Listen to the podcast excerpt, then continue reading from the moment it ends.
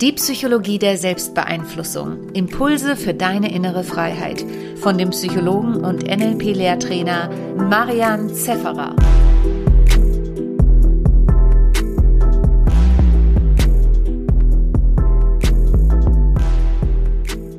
Hallo und herzlich willkommen zu dieser Podcast-Folge. Ich habe heute einen Gast bei mir, den habe ich vor knapp fünf Jahren angeschrieben, also gut vier Jahre für ein Interview und er hat Ja gesagt, aber später.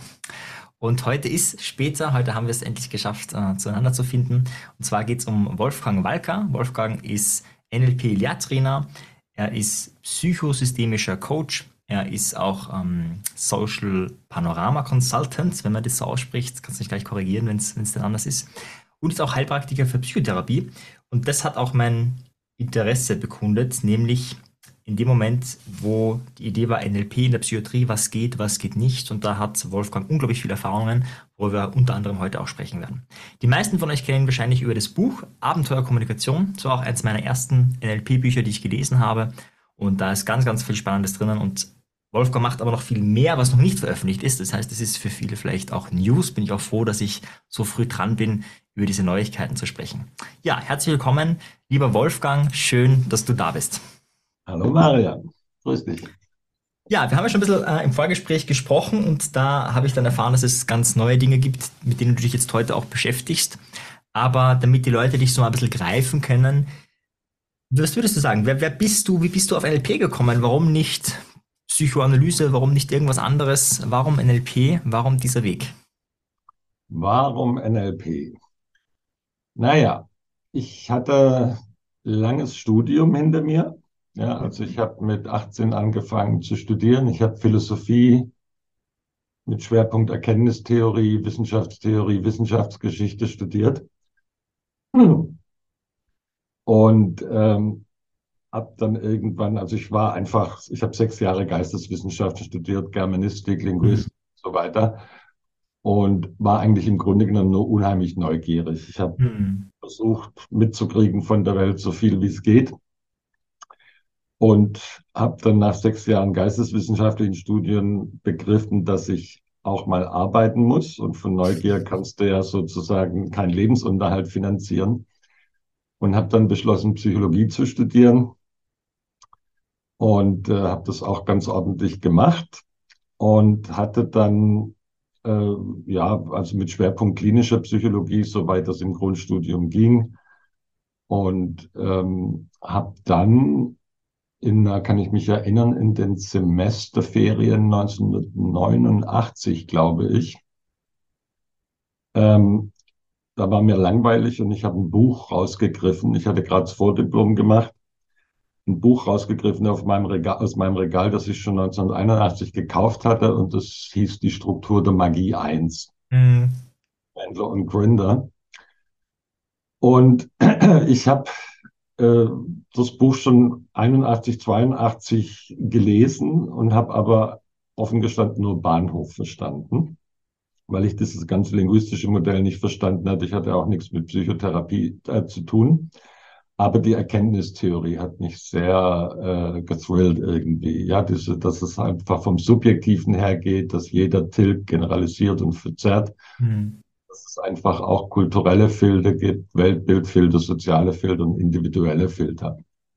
Das fand ich außerordentlich spannend. Da habe ich dann auch ein 20-seitiges Referat geschrieben in Philosophie drüber. Und dann verschwand es wieder in der Versenkung und Jahre später war es dann einfach so, dass ich mir das Buch angeguckt habe und plötzlich begriffen habe, dass es ziemlich genial ist. Und mein Bruder hatte da seinen ersten PC gekauft und das erste, was ich darauf geschrieben habe, war eine Zusammenfassung der Struktur der Magie 1, weil die das relativ schlecht aufgebaut hatten, das Buch. Mhm. Das ist so zirkulär immer wieder ein bisschen tiefer und ich habe es einfach linear angeordnet, so dass man die, die Muster gut erkennen kann. Ähm, und dann dachte ich, okay, bei uns war es damals so, nach dem Vordiplom musstest du dich oder solltest du dich entscheiden für eine praktische Ausbildung, weil du an der Uni sozusagen mehr oder weniger in der Theorie verharrt bist auch. Und ich habe dann gedacht, okay, das ist es, NLP. Ja, ich hatte vorher eine körperorientierte Therapie selber mal gemacht, Bioenergetik, und war damit nicht sehr zufrieden. Das hat natürlich geholfen am Anfang. Also ich war frisch nach Berlin gezogen und so die Welt stand Kopf. Und ich war mitten im Entwicklungsprozess. Und das war im ersten halben Jahr auch ganz gut. Aber was ich festgestellt habe, ist, dass die, man macht da Übungen, ja, fühlt sich hinterher auch besser. Aber das Problem ist, sobald man wieder zu Hause ist, eine Stunde später, ähm, ist alles wieder wie vorher. Mhm. Wie so Sisyphus-Arbeit. Ja, und ich habe mich dann gefragt, also so nach zwei Jahren oder so habe ich, habe ich mich dann gefragt, wie lange muss ich das eigentlich machen? Und als dann äh, meine Therapeutin damals sagte, na ja, bis an dein Lebensende, dann war die Sache für mich gelaufen. Weil ich wusste, das werde ich nie tun. Und ich fand vor allem die Frage viel interessanter, was macht denn, wenn ich schon in einem besseren Zustand bin, dass die Verspannungen zurückkehren? Ja, also was ist, was, also der Körperansatz war für mich irgendwie nicht, äh, nicht plausibel an der Stelle.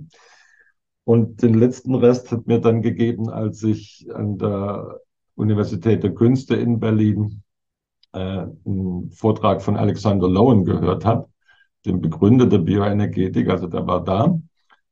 Und äh, er hat halt so ein ähm, das Therapieziel ist, dass der Körper schnurrt wie bei einer Katze. Ja, und dass man, dass man beim Orgasmus das Bewusstsein verliert. Ja, und dann hat einer aus dem Publikum ist aufgestanden und hat gefragt in der Fragerunde, wie oft ihm das Letztere schon passiert sei. Und Lowen sagte, one time. Und dann dachte ich, okay, mir auch. Und wenn der Begründer der Bioenergie solche Ziele setzt, dann kann es irgendwie nicht richtig sein. Ja, und dann war das Ding für mich gelaufen. Und NLP hat mich fasziniert einfach. Und ich habe dann eine Ausbildung gemacht hier in Berlin an, an dem Institut, was damit angefangen hat in Berlin bei Johann Klutschny. Und bei mir ist es so, ich mache nicht viele verschiedene Sachen, aber wenn ich was mache, mache ich es ziemlich vertieft. Und äh, ich habe dann die Ausbildung gemacht und habe mich sehr tief reingekniet und Johann hat mich, hat das mitgekriegt, dass ich da ein bisschen überdurchschnittlich, denke ich, engagiert war, auch in, Versuchen, das zu verstehen und hat mir dann die Gelegenheit gegeben, so verschiedene Sachen in seinem Institut mitzuerleben außerhalb der Ausbildung. Ich konnte auch in einer Therapie hospitieren bei ihm mit einer Frau, die schwer sexuell missbraucht worden war und die später auch ein Buch dazu geschrieben hat über diese Therapie. Und da habe ich begriffen, dass NLP nicht Formate abarbeiten ist. Mhm. Also, und ich habe gesehen, wie er sozusagen wie beim Autofahren, wo du erstmal lernst, Kuppeln, Gang einlegen, Rückwärtsgang und so weiter. Also beim Autofahren lernen, lernst du ja auch bestimmte Abläufe. Aber wenn du dann fährst, musst du auf, das, auf die Situation reagieren, wie sie da ist. Und das hat er gemacht. Und das war für mich sehr, sehr interessant. Und ich war dann auch in einer Therapeutensupervisionsgruppe dabei, habe da, hab mir das angeguckt. Ich habe damals noch nicht therapeutisch gearbeitet, ich habe dann noch studiert. Und ähm, ja, er hat ein sehr cleveres Modell, mhm. Mhm. zu machen, weil es, also, um das kurz zu schildern, er hatte, das war Kollegen in der Vision und die Therapeuten, die Schwierigkeiten hatten mit Klienten, konnten eine halbe Stunde lang über die Klienten berichten. Und du kriegst dann natürlich ein Bild von diesen Leuten im Kopf, ja, durch die Erzählung.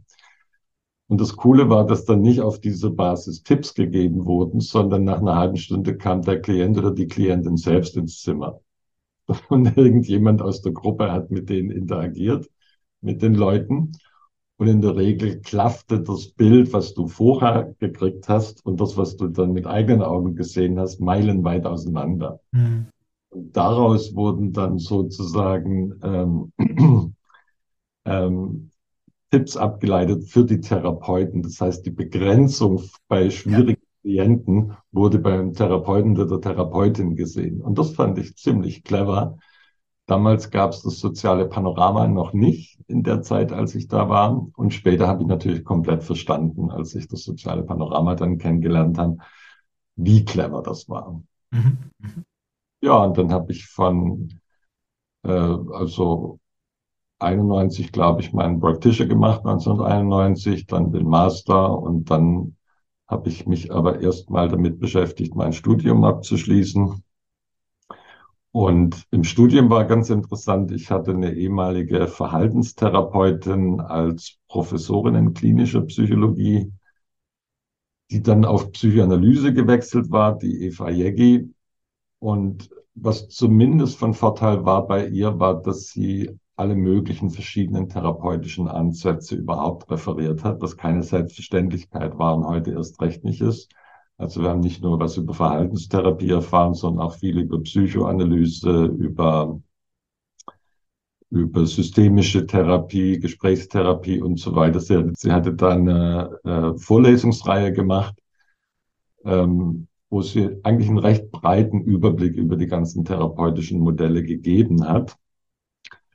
Und ich hatte dann, als ich die Diplomprüfung bei ihr gemacht habe, ähm, wollte ich mit ihr das Veränderung, also wollte ich über das Veränderungsmodell der Psychoanalyse äh, die mündliche Prüfung machen, sozusagen das Intro für die mündliche Prüfung. Und was ich spannend fand, war, sie sagte mir, das gibt es nicht. Ja, und wenn du jetzt einen NLP-Hintergrund hast, wo klar ist, es geht um Veränderungsarbeit, mhm. Und in der Psychoanalyse gibt es noch nicht mal ein Modell, wie die Veränderung zustande kommen soll. Äh, dann wirft das schon Fragen auf. Mhm. Ja, ganz am Anfang mal eine Klientin, die mehrere Jahre Psychoanalyse gemacht hatte, erst auf Krankenkassenkosten, dann viel Geld privat ausgegeben hatte. Und die sagte mir, sie weiß nicht alles, wo was herkommt, aber das ist alles so wie vorher. Und deswegen war klar, so was wie Psychoanalyse kommt überhaupt nicht in die Tüte. Ja, und so bin ich beim NLP gelandet, habe dann auch eine Zeit lang äh, ausgesetzt, weil ich dann erstmal ähm, mein Buch geschrieben habe und ähm, dann auch mich auf die Prüfung vorbereiten musste. Die waren sehr psychoanalyselastig.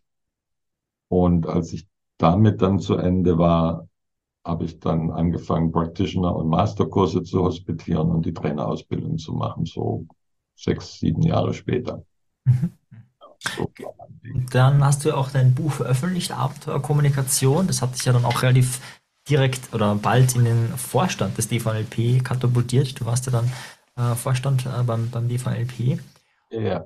Ähm, wie kam es zu diesem Buch? Das ist ja für, für viele Grundlagen, also auch, auch so ein Geschichtshintergrund könnte man sagen warum gerade das Thema? Wenn dich gerade Veränderung interessiert hat, das ist ja sozusagen nochmal, ja, ja, wie entsteht NLP überhaupt oder was sind so die ja. Hintergründe? Äh, ja. Warum das Thema? Naja, ich war insgesamt 16 Jahre an der Universität als Student. Und ich habe eine ganze Reihe Leute gesehen, die sich rumgequält haben mit Diplomarbeiten, auf die sie überhaupt keine Lust hatten, die später auch niemand gelesen hat, die sind im Regal verschwunden. Und ich hatte einfach keine Lust darauf. Ja, und die erste Idee, die ich für eine Diplomarbeit hatte, bei uns an der Technischen Universität Berlin, da habe ich studiert Psychologie, war so, ähm, dass die, da gab es einen Schulenstreit zwischen den einen, die so eher naturwissenschaftlich experimentell orientiert waren, also quantitative Forschung gemacht haben, und den qualitativen Forschern, das heißt, die über Interviews gearbeitet haben. Und ich hatte ein einjähriges Studienseminar da gemacht, wo wir fertige Interviews, die es schon gab, von Leuten mit psychosomatischen Beschwerden, was weiß ich, Morbus Crohn oder Rheuma, hatten. Und dann ungefähr, würde ich sagen, sechs, sieben, acht verschiedene qualitative Auswertungsmethoden darauf angewendet haben. Und was da klar wurde, ist, dass das alles unheimlich spekulativ ist. Mhm. Ja, dass, dass sozusagen die Lücken, die es in der Sprache gibt, einfach die Unschärfen, dass die in der Regel von den Auswertern gedeutet und ergänzt und interpretiert werden. Also habe ich gedacht, es wäre doch was Nützliches, eine Arbeit zu schreiben darüber, wie NLP, das Metamodell vor allem helfen könnte, die qualitative Forschung mit Interviews zu verbessern indem man einfach nachfragt mit Spezifizierungsfragen, anstatt Lücken deutet. Ja, das war eine Idee. Die andere Idee war, NLP ist ja ursprünglich nicht als eigenständiger Ansatz formuliert worden, sondern als ein Modell, das Meta zu verschiedenen therapeutischen Ansätzen steht, äh, was drüber zu schreiben, ähm, wie NLP nützlich sein kann für Leute aus allen möglichen Schulen, Therapieschulen.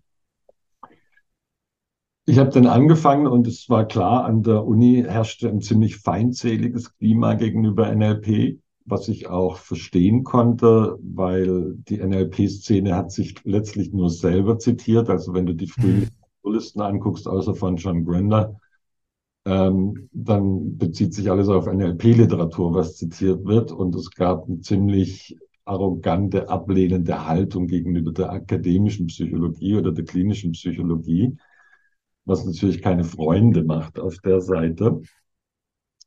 Und gleichzeitig war es aber auch so, dass die, dass die akademische Psychologie sich nie ernsthaft mit NLP beschäftigt hat, zumindest die, die ich kannte. Und es gab bei uns eine Assistentin, die hat das Gutachten gegen NLP geschrieben und ja, hatte eigentlich, also in Deutschland, was Krankenkassenfinanzierung angeht, und hatte eigentlich auch nicht wirklich eine Ahnung, sondern war vor allem, war vor allem, ähm, ich würde sagen, sehr anti eingestellt. Deswegen wusste ich, wenn ich was über NLP schreibe und ich wollte einfach nichts fürs Regal schreiben, ich wollte auch was schreiben, was ich selbst, äh, wovon ich selbst was habe, ja, und was irgendwie anderen Leuten was bringt, dann kann ich, dann muss ich sehr sorgfältig vorgehen. Ja, und dann habe ich angefangen, damals war die Situation so, dass in jedem NLP-Buch stand, modelliert wurden äh, Fritz Perls, Virginia Satir, Milton Erickson, ähm, und das war immer so eine Seite und dann kam NLP-Stoff in den Büchern. Und da ich außer bei Fritz Perls eigentlich nicht wusste, wer die anderen waren äh, und schon gar nicht, was Modellieren ist, habe ich angefangen zu recherchieren. Ich dachte, ich mache so eine kleine historische Einführung, wer da wie und was gemacht hat. Und je mehr tiefer ich vorgedrungen bin, und ich habe eigentlich damals so ziemlich alles, was es schriftlich gab zur NLP, Bücher, Zeitschriftenartikel aus internationalen NLP-Zeitschriften mir organisiert und gelesen. Je mehr ich da eingedrungen bin, desto klarer wurde, dass da eigentlich eine ungeheuer spannende Geschichte dahinter steckt mit sehr hochkarätigen Leuten. Und das Ganze ist irgendwann so ausgeufert, weil der Stoff einfach so viel war, dass ich dann beschlossen habe, okay, dann schreibe ich einfach ein Buch über wie NLP entstanden ist. Das mhm. war ein Motiv. Was ich damit erreichen wollte, war eine Brücke bauen zwischen NLP-Lern und akademischer Psychologie oder klinischer Psychologie. Das heißt, ähm, ich wollte einerseits ein akademisches Buch schreiben, das sozusagen auch ernst genommen werden kann, ja, für die klinische Psychologie, für die akademische Psychologie, so dass NLP überhaupt rezeptionsfähig wird. Andererseits auch mal ein bisschen das Niveau erhöhen auf Seite der NLPler selbst, die ja sozusagen damals nur in ihrer eigenen Suppe gekocht sind, gekocht haben. Und daraus erwuchs dann der Plan sozusagen so eine historisch-kritische Rekonstruktion der Entstehungsgeschichte zu machen. Als das Thema fertig war, bin ich damit zu meiner klinischen Professorin und habe ihr das vorgeschlagen. Ja, und also ich habe wir haben geredet über ein Diplomarbeitsthema.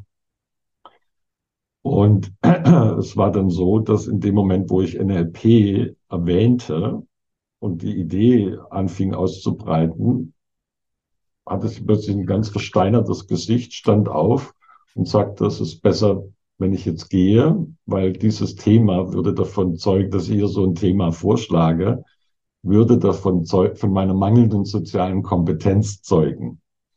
Okay.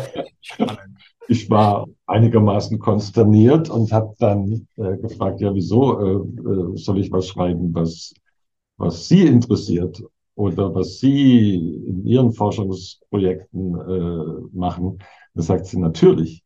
Ja, und dann dachte ich, nee, aber da habe ich keine Lust drauf. Dann bin ich raus und habe mich dann an den Landwehrkanal gesetzt. Der war direkt bei uns im damaligen Unigebäude. so ein Kanal in Berlin.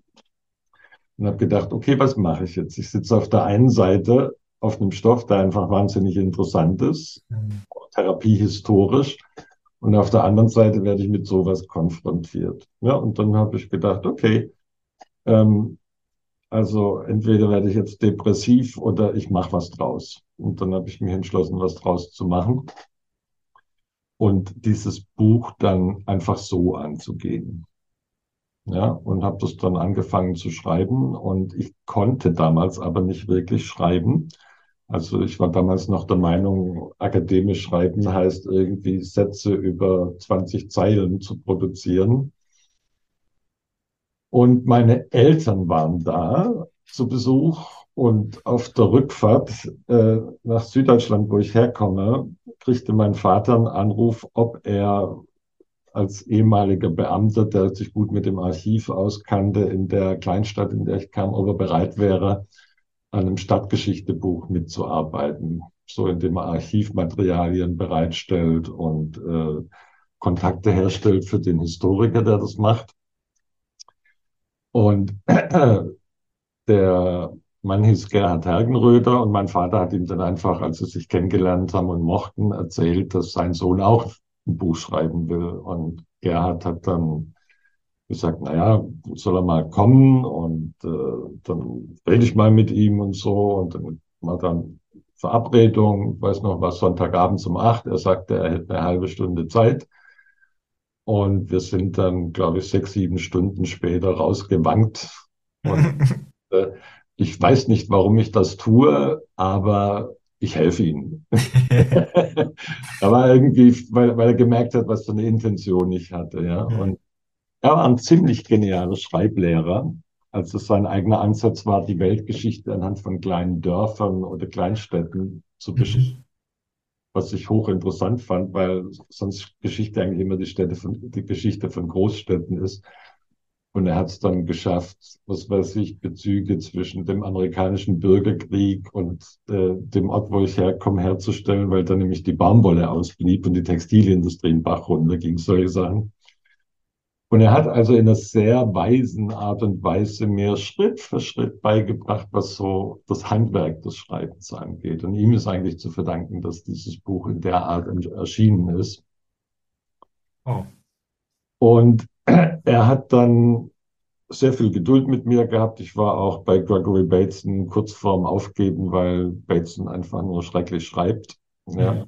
Das ist mir dann gelungen, auch mit den sage ich mal, den Stilmitteln, die er mir gezeigt hat, ähm, durchzudringen, was Bateson eigentlich meinte. Weil wenn du gut schreibst, wenn du sehr klar schreibst, dann werden auch die Gedanken klar, weil du einfach die Unschärfen merkst.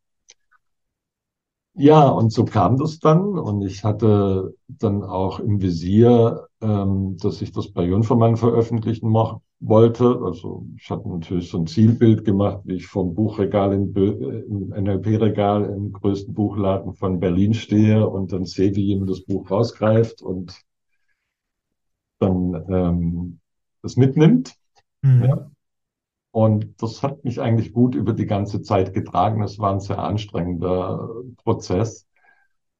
Und ja, dann war das Buch fertig. Ich habe das dann abgegeben. Es sollte auch genommen werden, aber die Vertragskonditionen waren so, dass ich nicht bereit war, das zu machen. Dann wollte ich erstmal alleine einen Verlag gründen ja, und habe mich dann intensiv damit beschäftigt. Dann wurde aber klar, das ist nicht so wie heute mit Internet, sondern mhm. du brauchst einfach einen Vertrieb. Und dann hat Gerhard Hagenröder mich gefragt, was denn der beste Verlag ist auf meinem Feld. Und dann habe ich gesagt, das Klett Kotta in Stuttgart. War damals einfach, also da waren die Klassiker erschienen. Dann habe ich das Manuskript, habe ich da sozusagen angerufen und dann hat die Lektorin, die Irmela Köstlin damals, hat mich zurückgerufen. Wir haben kurz drüber geredet und sie fand es erstmal interessant, was ich da so sage. Und als sie dann sagte, ich soll mal äh, ein Exposé zuschicken, ja, dann sagte ich, ja, das ist meine Diplomarbeit. Ähm, dann war sie war das Gespräch relativ schnell aus, weil bei Klett Cotta warst du damals entweder berühmt oder Minimum Professor. Jetzt bist du in diese, in diese mhm. reingekommen. Und ich wusste, wenn ich jetzt ein Exposé schicke, dann ist es gelaufen. Was ich also gemacht habe, war von jedem Kapitel ungefähr die ersten zehn Seiten ihr zuzuschicken und einfach mal abzuwarten, was passiert. Und tatsächlich erhielt ich relativ bald darauf, vielleicht so 10, 14 Tage später, einen Anruf von ihr, dass sie das gerne machen möchte. Wie sie mir später erzählt hat, war auch da wieder der Zufall im Spiel weil sie hat jeden Tag einen ganzen Berg voller Manuskripte gekriegt, eingereicht. Und in diesem Tag war in Stuttgart eine Hitzewelle, so dass sie nicht arbeiten konnte und nach dem ersten Manuskript griff, was auf dem obersten Stapel lag. Also oben auf dem Stapel lag. Und das war meins. Und sie wurde richtig reingezogen und wollte jedes Mal wissen, ja, wie ging es denn weiter und mhm. so weiter. Ja, und dann hat sie das durchgesetzt im Verlag dass äh, das Buch reinkommt. Und das war natürlich für mich toll, ja, sozusagen von 0 auf 100. Und es war auch fürs NLP gut, ja, weil, weil Klett-Cotta doch ein sehr renommierter Verlag war, wo sehr ausgesiebt wurde, was gemacht wird und was nicht gemacht wird. Ja, und dann war das Ding fertig und äh, ich hatte aber immer noch keine Diplomarbeit und dachte, na gut, dann schreibe ich das über qualitative Analysen nochmal, diese eine Idee. Ähm, aber auch da hat Gerhard Hagenröder mich wieder sehr motiviert zu sagen, es muss einen Professor geben, der das nimmt. Das Ding ist genial. Ja, und zwar das Problem damals, dass du sowohl an meiner Uni als auch an anderen Unis keine Theoriearbeiten mehr schreiben durftest. Das mhm eine empirische Arbeit sein. Aber es gab eine Lücke. Wenn ich einen externen Professor finde, der das abnimmt, dann darf es auch eine Theoriearbeit sein. Bei ihm im Lehrstuhl konnte ich es nicht machen, bei mir nicht, aber externe Gutachter. Und da habe ich den Jürgen Kritz, der aus der systemischen Therapie ähm, angeschrieben, der hatte schon mal das Buch von Ruprecht Wert ähm, ein Vorwort geschrieben und Ruprecht hat bei ihm die, also war es Ruprechts Dissertation. Und Jürgen Fritz hat gesagt, ja, also er kann mir nicht helfen und er hat keine Zeit und so, aber er wird es lesen. Ja, und er sagt mir gleich, bei ihm gibt's ganz seltene Eins. Und so. Und ich gesagt, alles okay, Hauptsache er nimmt's. Er hat es dann mit in Urlaub genommen, kam nach Urlaub zurück, hat mir begeistert geschrieben, hat gemeint, ich kriege eine Eins. ja. Und da Jürgen Kretz auch der Lehrbuchautor war von einem sehr guten, auch in der Uni verwendeten Buch über die verschiedenen Psychotherapieschulen, außerdem der Lieblingsprofessor meiner Professorin, die mich rausschmiss. Ja, ja. Ähm, also, oder sie hat ihn zumindest hoch geachtet, ähm, hat er sich dann auch bereit erklärt, ein Vorwort zu schreiben. Und so kam schließlich zu diesem Buch und ich hatte es gleichzeitig als Diplomarbeit anerkannt. Sehr schön. Das war jetzt mal ein sehr spannender Exkurs, wie das, also kommen wir vielleicht später noch dazu, auch diese Zufälle, die da noch so passiert sind. Äh, also es scheint ja da auf was geführt das zu sein. Sehr, sehr spannend. Ja, und dann kam das Buch ja auch raus. Ähm, das ähm, ist ein Longseller, kann man das so sagen? Ich habe neunte Auflage, zehnte Auflage, ich weiß gar nicht, wo das ja, ist. Ich glaube, im Moment ist es die neunte Auflage und äh, das schaffen bei Gladcotta eins von 50 Büchern. Ja, genau. Also es, man auch merkt, das Interesse ist da vielleicht ist meine Fantasie auch gerade spannend, weil ja viel getilgt wurde von den Begründern, was so geschichtlich ist. Und ja. deswegen erst recht natürlich interessant ist, ähm, wie war denn das eigentlich? Ja, und da ist einiges drinnen. Ja, klar. Eine Idee, die ich auch hatte, neben dieser Idee einer Brücke, war, dass es war damals so eine Zeit, die, also als ich ins NLP eingestiegen bin, wo es einfach unheimlich vermarktet wurde. Mhm. Ja, ich habe das damals so genannt, in fünf Tagen zur Erleuchtung in der Toskana mit Weinprobe. so, so waren die Ankündigungen. Und ähm, ich fand das alles relativ unseriös, ja. muss ich sagen. Und es ging um so einen Machbarkeitswahn. Und ähm, was ich dachte, okay, die haben eine Technologie draus gemacht, was ja prinzipiell okay ist. Aber ursprünglich ging es nicht um Verkauf und um, um solche Sachen, sondern es waren Leute, die sich, die ihr Leben dem verschrieben haben, anderen Menschen zu helfen, ja, Therapeuten. Und indem ich sozusagen die Biografien dieser Leute, die ja an sich schon erzählenswert sind, mit rein einbeziehe und auch gleichzeitig schildere, was das für Leute waren, was, was die so angetrieben hat, ähm, habe ich im Grunde implizit, weil aus dem NLP selber lässt sich das nicht ableiten, aber implizit auch so einen gewissen Wertehintergrund wieder mit reingegeben. Ja, weil wenn du eine Technologie machst, dann ist die Wertegeschichte sozusagen, also warum macht man was, mit welchem Ziel macht man was, ist im Grunde genommen beliebig. Weswegen es auch einen sehr manipulativen Zweig im NLP gab, der, der natürlich auch zu Recht irgendwie kritisiert wurde aus mhm. meiner Sicht. Und indem man sozusagen das wieder hinzufügt, was durch die Technologisierung im NLP ab, also weggegangen ist, gibt man ja gleichzeitig sozusagen auch einen Wertehintergrund wieder rein ins NLP. Das war auch so eine Idee. Und ich denke, das ist auch ganz gut gelungen. Mhm, sehr schön. Und wie meinst du das mit der Brückenfunktion? Hast du das Gefühl, das ist gelungen? Es gibt ja auch einen Kollegen, den Walter Oetsch, einen Österreicher, mit dem du, glaube ich, auch viel zu tun hast. Ja. Der hat ja das Wörterbuch des NLPs geschrieben, auch mit der Intention, so ein bisschen äh, als Brücke zu fungieren. Ja? Und er meinte selber, es hatte keinen Impact. So habe ich das in Erinnerung, weiß nicht. Ja, also Walter Oetsch hat gerade an dem Wörterbuch geschrieben, als mein Buch auf den Markt kam im November 96, glaube ich, und hat es natürlich sofort adaptiert. Er hatte zur gleichen Zeit auch irgendwie den mit Lukas Derks Kontakt, der 96 einen Artikel zum ersten Mal über soziale Panorama in der deutschen NLP-Zeitschrift äh, veröffentlicht hatte. Und ähm, Walter hat das gleich mit eingearbeitet und mit mir Kontakt aufgenommen. Und er sagte, Lukas und du, ihr müsst euch kennenlernen. Mhm. Was den Impact angeht, weiß ich nicht. Es gab immer mal wieder Leute an den Universitäten, die haben äh, NLP thematisiert. Ich weiß auch, dass irgendwo mal ein Seminar über mein Buch stattfand an der Uni.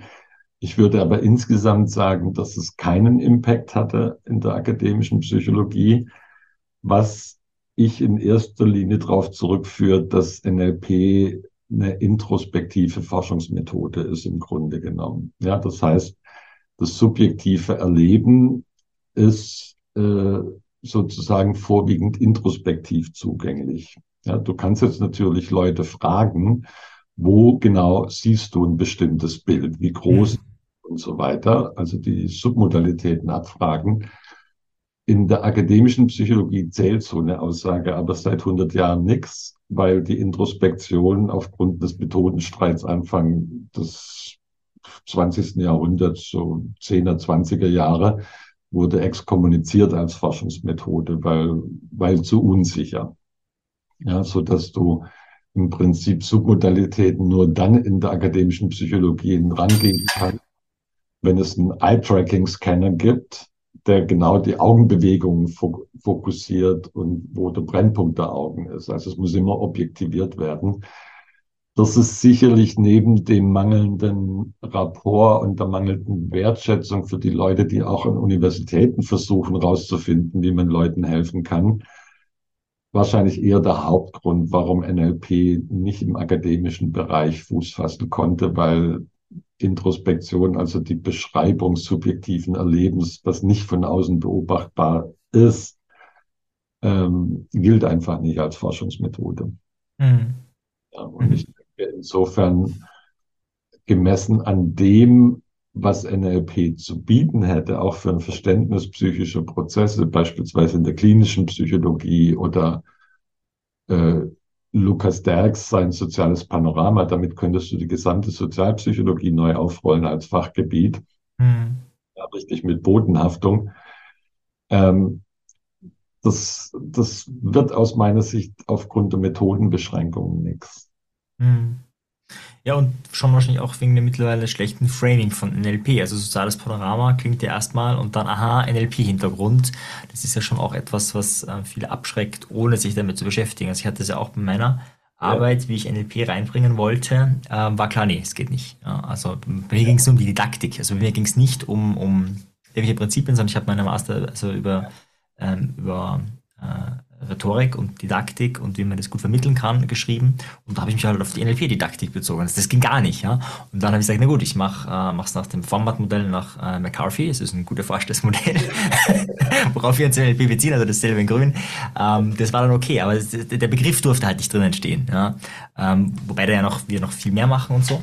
Und da, da waren diese drei Begriffe. Und es war vorbei. Obwohl, ja, so.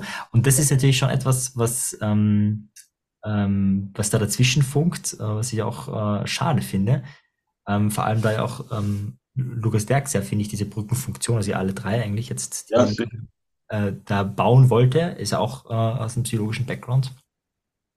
Weiß nicht, ist es in seinem Land anders beim Lukas? Hat er da, also ich kann ja nur von, von Österreich sprechen. Also an der akademischen Tür kannst du lange klopfen. Wir haben sogar dann mal einen wissenschaftlichen Artikel geschrieben vor einigen Jahren für die Zeitschrift Social, Social Cognition, die eigentlich die Zeitschrift wäre, auch so richtig mit einem Experiment und auch beraten von jemand, äh, von einer Forscherin, die äh, weiß, wie man sowas macht. Und das wurde dann abgelehnt als ist interessant, aber wurde noch nirgendwo in der Zeitschrift publiziert.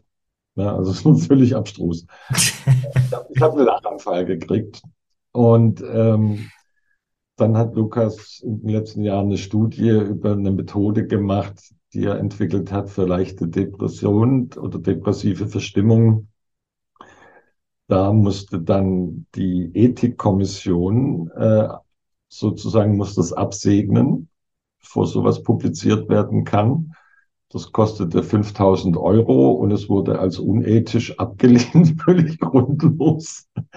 ja, also du kommst da nicht rein. Im Prinzip kannst du auch therapiehistorisch sehen, eine neue Methode hat nur dann eine Chance, wenn sie von jemandem aus dem akademischen Bereich mit einer Professur und einem gewissen Ruf wirklich propagiert wird.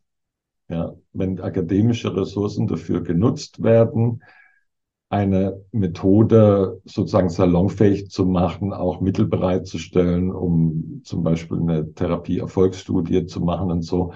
Außerhalb des akademischen Bereichs hast, machst du eigentlich keinen Punkt. Ja. In England gibt es solche Leute. Ich bin aber nicht informiert, inwiefern das da einen Einfluss auf die Universitäten direkt hat. Ich vermute eher nicht, weil auch in der Wissenschaft generell es viele Informationen gibt, aber dann doch einfach viel einfach rausgetilgt wird. Hm, ja, klar. Überall, ja. Mhm. Einfach so. Ja. Mhm. Ja, und dann, da, für mich der spannende Punkt, was auch ein Grund war, warum äh, ich dich interviewen wollte, war ja, dass du in der Psychiatrie gearbeitet hast. Das heißt, nicht die Klienten kommen zu dir, sind äh, freiwillig da und zahlen auch noch Geld dafür, sondern das ist ja ein bisschen ein anderer Kontext. Und du hattest dort auch schon NLP-Erfahrung und hast dann angefangen. Da würde ich mal so ein paar ähm, Erfolgserlebnisse und Scheiterlebnisse von dir hören. Wie, wie war das? Wie ging das und was ist so deine Erfahrung? Naja, also ich hatte mich, wie gesagt, schon ziemlich ins NLP reingekniet und durch das Schreiben des Buches natürlich dann auch ähm, die Theorie verstanden. Also NLP hat durchaus Theorie, gar keine Frage. Und ich hatte, also meine erste Begegnung mit jemandem, der Psychiatriekontakt hatte, war 1900, ich würde denken 96. Ähm, da habe ich Johann Glutschny besucht und äh, er hatte keine Zeit, um mit dem Mann zu arbeiten. Das war ein Mann, schwer depressiv, war seit Monaten in der Klinik und ähm, hatte hatte unglaubliche Schuppenflechte. Also es war unglaublich, wie er aussah. Und Johann bat mich, ob ich mit ihm was machen kann, weil er hatte gerade ein Training hinter sich, hatte noch andere Dinge zu tun. Und ich hatte vorher ein Psychiatriepraktikum gemacht. Also ich habe in der klinischen Psychologie mein Praktikum in der psychiatrischen Klinik gemacht. Und da hatten wir es unter anderem mit einer Frau zu tun, die hatte eine so damals noch endogene Depression hieß das, ja, also wo du so Verarmungswahn hast und immer nur ein paar Gedanken hast. Äh, und, und die ständig wiederholst. Und dann habe ich ihr einfach, habe ich mit ihr geredet und habe äh, ihre Lösungsvorschläge gemacht. Und sie hat das alles abgewehrt, obwohl die völlig plausibel waren. Und dann habe ich sie gefragt, sagen Sie mal, was passiert denn bei Ihnen, wenn ich Ihnen dafür eine Lösung sage, für das, was Sie sagen, was Ihr Problem ist? Und dann machte sie eine Bewegung über den Kopf, als hätte sie so eine Art Taucherhelm auf oder Motorradhelm, also und sagte, wenn ich den Gedanken zulasse, dann steigt der Druck in meinem Kopf. Ja? Und das fand ich total interessant, auch diese Handbewegung um den Kopf rum. Äh, die Frau hatte sich dann später, wie ich mitgekriegt habe, umgebracht, was in der Psychiatrie ja oft ein Problem ist. Und ein Kommilitone von mir hatte ein ganz ähnliches Phänomen. Der war manisch-depressiv und ich habe den mal getroffen und da war er gerade manisch. Und das war auch eine sehr interessante Erfahrung. Ähm, und dann habe ich ihn, als er dann abgestürzt war, auch gefragt, wie er das erlebt, wie, ob er Gedanken wegschieben kann und sowas und sagt, er hatte auch diese, diese Art Taucherhelmglocke, so wie bei Tim und Struppi, diese alten mhm. Dinge, diese Dinger. Und da hatte ich eine bestimmte Hypothese, nämlich, dass es irgendwas damit zu tun haben kann, dass diese, dass die es nicht schaffen, diese Leute Gedanken wegzuschieben im wörtlichen Sinne. Also sozusagen die Submodalitäten sehr begrenzt sind. Und ich ging also mit dem, mit dem Mann, der da war, äh, im Johanns Institut in den Therapieraum und wollte das mal ausprobieren und habe ihn dann gefragt, okay, ähm, ob er eine Woche in die Zukunft denken kann, also sowas wie in der, in der Woche U-Bahn fahren. Und er sagte, nö, geht nicht. Dann habe ich gefragt, ob er rückwärts in der Zeit denken kann. Das ging. Ja. Und dann fing ich an und habe ihn gefragt, gibt es irgendwas, was das verhindert, dass du in die Zukunft denken kannst? Und er machte wieder diese Bewegung vorm Kopf, als hätte er irgendwas auf. Und dann habe ich gesagt, okay, wenn das, was du da mir zeigst, wenn das aus einem Material wäre, was wäre das für ein Material? Was für eine Farbe hat es? Ist eher schwer, eher leicht? Also ich habe Fragen gestellt, die das sozusagen in der Wahrnehmung materialisieren. Und dann hatte er, ich weiß nicht mehr genau, was er geantwortet hat, aber es war klar, es war was Hartes, das sozusagen nach vorne den Raum begrenzt. Und dann habe ich gesagt, okay, ich nehme das jetzt mal und schieb das hoch. Wusch, ja, und schlagartig konnte er in die Zukunft denken. Ich habe ihm sozusagen virtuell den Helm abgenommen. Und die restliche Stunde haben wir uns dann damit beschäftigt, wie er äh, in der Psychiatrie, wenn er zurückkehrt, weil der hat der Ausgang, wie er ähm, mit denen umgeht, weil es ja nicht so einfach ist, wenn du monatelang auf der Station bist und plötzlich sagst, es ist alles okay gerade. Hm. Er ist drei Tage später entlassen worden, kam dann die Woche drauf zu mir. Die Schuppenflechte war locker um 80 Prozent reduziert. Er hatte seine Wohnung aufgeräumt. Er dachte normal, sprach normal war nicht mehr depressiv. Und ich dachte, wow, ja, also es war eine, fast eine Mutation, könnte man sagen. Ähm, und habe das dann meiner damaligen Kollegen Supervisionsgruppe angekündigt, dass ich den mal gern vorstellen würde, weil ich das einfach interessant fand. Und das haben wir auch gemacht. Aber ähm, es war wieder zurückgeschnappt nach drei Wochen. Ja, und äh, mein Versuch, die Intervention nochmal durchzuführen, scheiterte komplett, ging alles plötzlich nicht.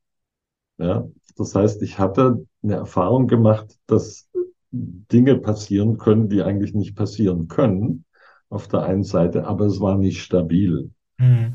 War sicher auch einer der Ansatzpunkte dafür, warum ich in meiner theoretischen Denkweise mich gefragt habe, wenn ein Zustand besser ist, ähnlich wie bei der Körpertherapie, und er schnappt wieder zurück in was Schlechteres. Was ist denn das, was das verursacht? Also was für eine Kraft oder was für ein, mhm. was für eine, was für ein Einfluss ist das, der aus einem guten Zustand wieder einen schlechten macht?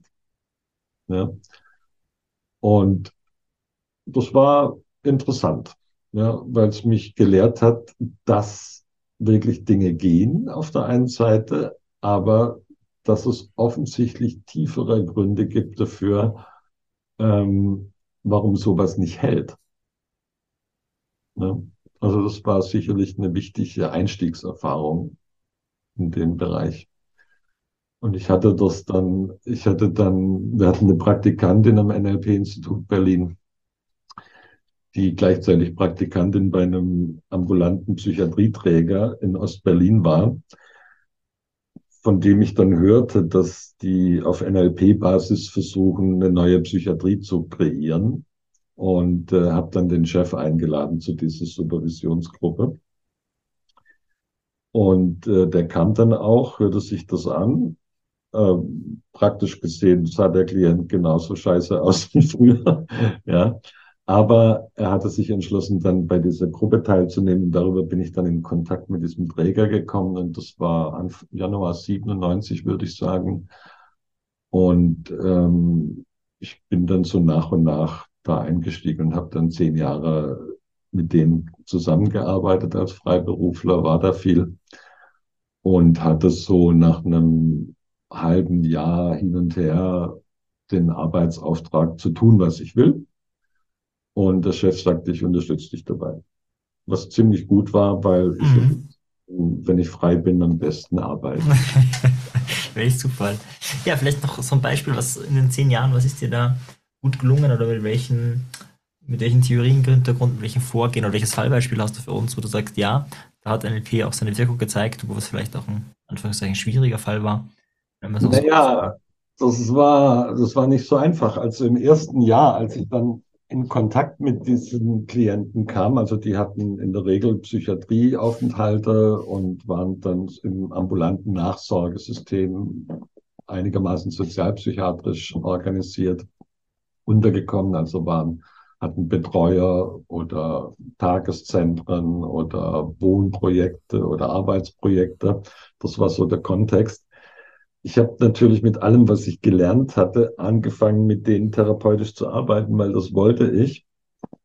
Und habe festgestellt, dass ähm, ich wunderbare Prozesse hinkriege. Die Leute waren auch tatsächlich nach der Sitzung, also so wie es sein muss. Mhm. Nur es hat sich nichts verändert. Mhm. Ja. Und es war auch nicht so, dass ich das hineingeheimnissen konnte, weil wir hatten einen Kontext, wir haben netzwerkartig gearbeitet. Das heißt, ich konnte andere Kollegen, die mit denen in anderen Kontexten zu tun haben, fragen, ob sich was verändert hat. Ja, und die Antwort war in der Regel nein. Was mich völlig davon abgebracht hat, von der Idee im NLP, dass wenn Veränderungsprozess gut gelaufen ist und die Leute hinterher das Gefühl haben, dass es gelöst ist, dass das ein Beweis dafür sei in irgendeiner Form, dass die Veränderung passiert ist. Mhm. Sprach nicht meine Erfahrung. Im Jahr vorher hatte ich den Artikel Familiensysteme im sozialen Panorama, hieß er, glaube ich, von Lukas gelesen in der deutschen NLP-Zeitschrift und habe dann Lukas kennengelernt, 97 auf dem Kongress in Bad Nauheim, vom NLP-Kongress. Und wir haben so, ich habe ihm mein Buch gegeben, er hat mir seins gegeben und wir waren wechselseitig begeistert und haben äh, sozusagen da eine Freundschaft beschlossen. Und äh, ich habe dann bei dem Träger das erste Seminar von Lukas in Deutschland organisiert. Ja, und da war als einziger vom DVNLP war Frank Görmer dabei, der leider inzwischen verstorben ist und mit dem ich später dann, ein Jahr später plötzlich im DVNLP-Vorstand saß. Und das hat also ich habe dann ziemlich intensiven Austausch mit Lukas gehabt. Ich hatte auch die Gelegenheit, sowohl mit Kollegen als auch mit äh, Kundschaft aus dem Psychiatriebereich mir das Ganze anzueignen. Und ich habe jahrelang sozusagen mich schwerpunktmäßig mit dem sozialen Panorama in allen Facetten damals beschäftigt und habe festgestellt, ja, es gibt Sachen, die kann ich damit machen ja, und die bleiben auch. Aber auch da war der Punkt, dass die Veränderungen zu oft nicht stabil geblieben sind. Mhm. Ja, und ich habe schwerpunktmäßig mit dem Familienpanorama dann irgendwann gearbeitet, als ich die Sachen verstanden hatte. Das heißt, du rekrutierst die Leute ins Alter fünf, sechs Jahre und machst da so eine Art mentale Familienaufstellung. Ja, und da kannst du dann, habe ich sehr gut gelernt, was man da alles ablesen kann dran. Das ist hochinteressant, weil das Familienpanorama eigentlich die frühe psychodynamische Prägung auf emotionaler Ebene sehr gut abbildet. Also wenn man es im Alter von fünf, sechs macht, nicht jetzt in Jetztzeit, weil in Jetztzeit hast du ein erwachsenes Verhältnis zu deinen Eltern, solltest du zumindest haben. Ähm, das war schon mal sehr interessant, aber es haben sich dann Leute gehäuft, die mit nach einer Familienpanorama-Intervention mit eigentlich typischen Traumafolgeerscheinungen zurückkamen, als ich die wieder getroffen habe. Das heißt, dass plötzlich Ängste ausgebrochen sind, ja, oder, oder Bedrohungsgefühle und solche Sachen, so dass ich mich halt auch da gefragt habe, was ist da los?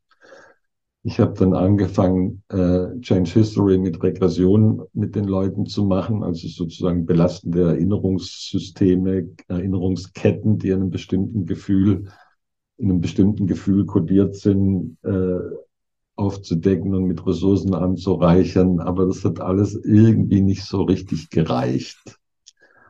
Und das hat mich dann im Laufe der Zeit dazu gebracht, okay, ich muss irgendwie den paradigmatischen Rahmen erweitern.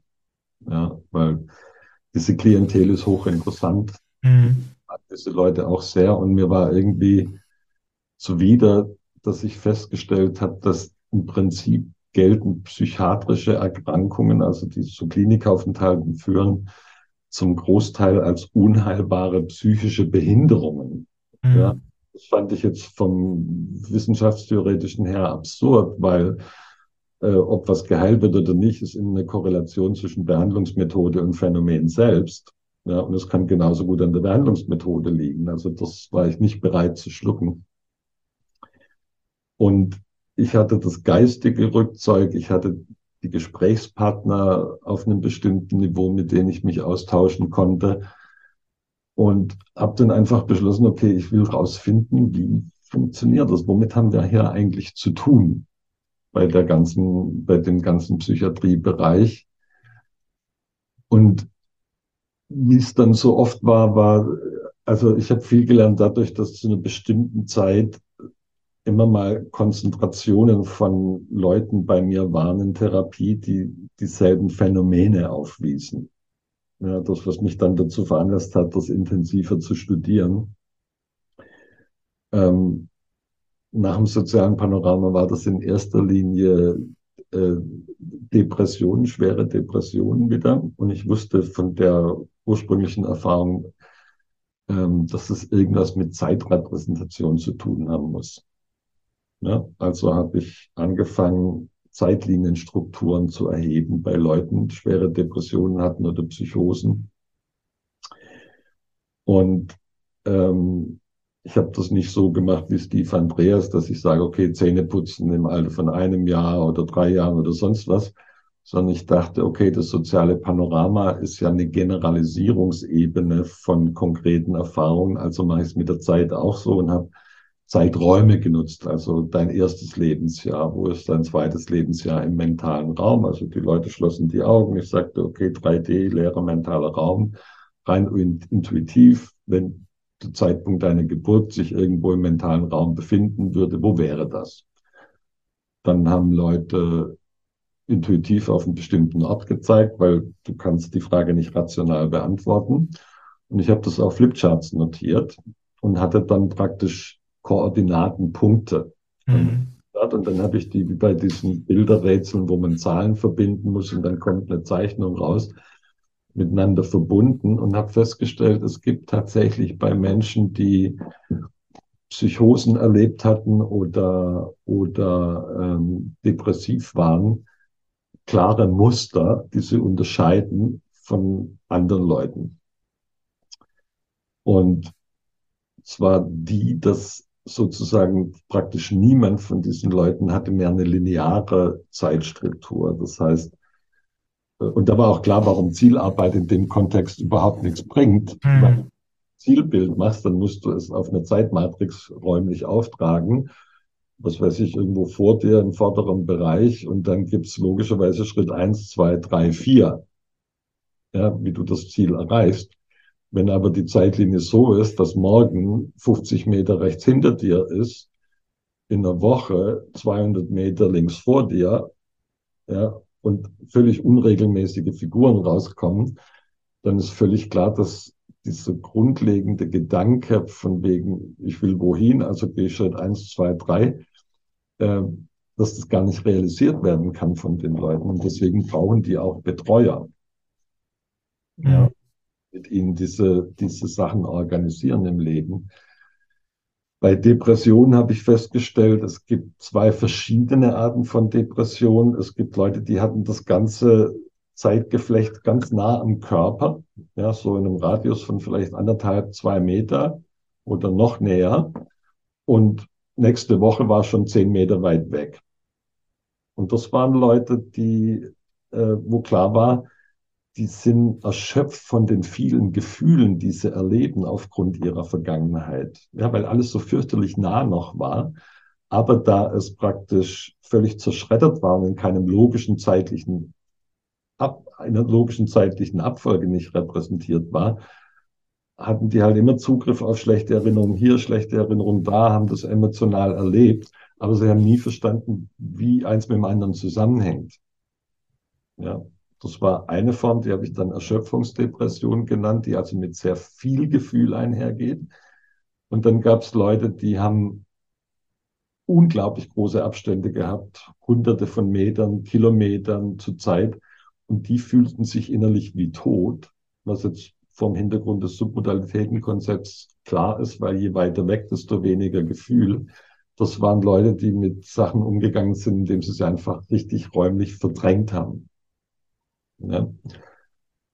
Und ich habe dann, ich habe dazu einen Vortrag im Netz stehen, der heißt NLP Coaching und Zeitlinienstrukturen oder so ähnlich für die Leute, die sich da mehr für interessieren, wo ich das mal referiere. Ähm, und ich habe dann natürlich angefangen, die Zeitlinien mit den Leuten umzubauen.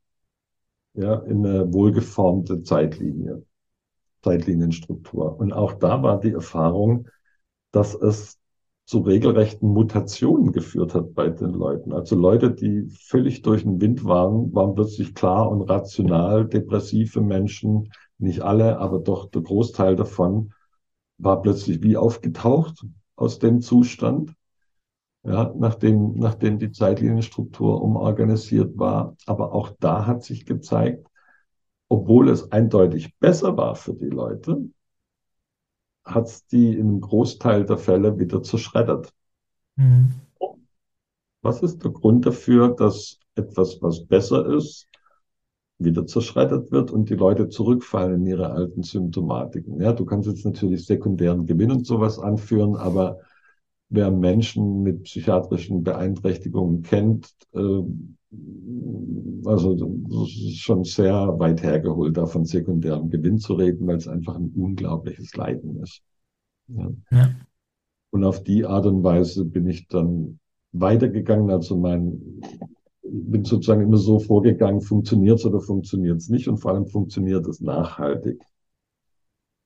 Das klingt für mich jetzt auch so, als hättest du unglaublich viel probiert und es ist ja unglaublich vieles nicht gelungen und unglaublich und bist aber NLP trotzdem unglaublich treu geblieben. Ähm, halt immer auf eine Ebene tiefer, mit vielleicht auch immer wieder Erfolgen, aber das scheint ja auch ein, ähm, ein Erfolgsrezept dann vielleicht schlussendlich zu sein.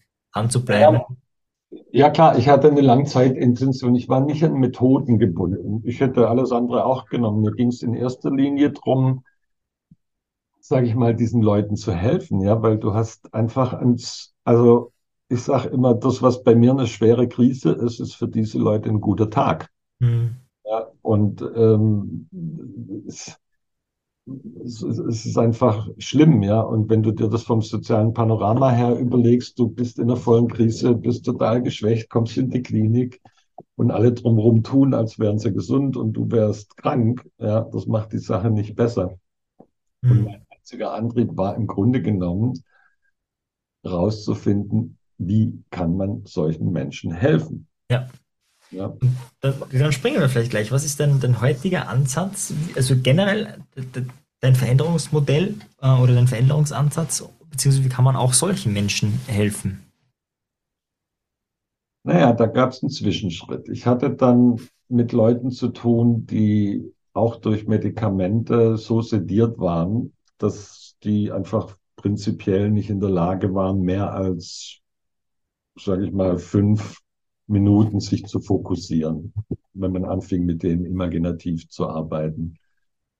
Also habe ich gedacht, okay, vielleicht gibt's, muss doch auch für diese Leute was möglich sein.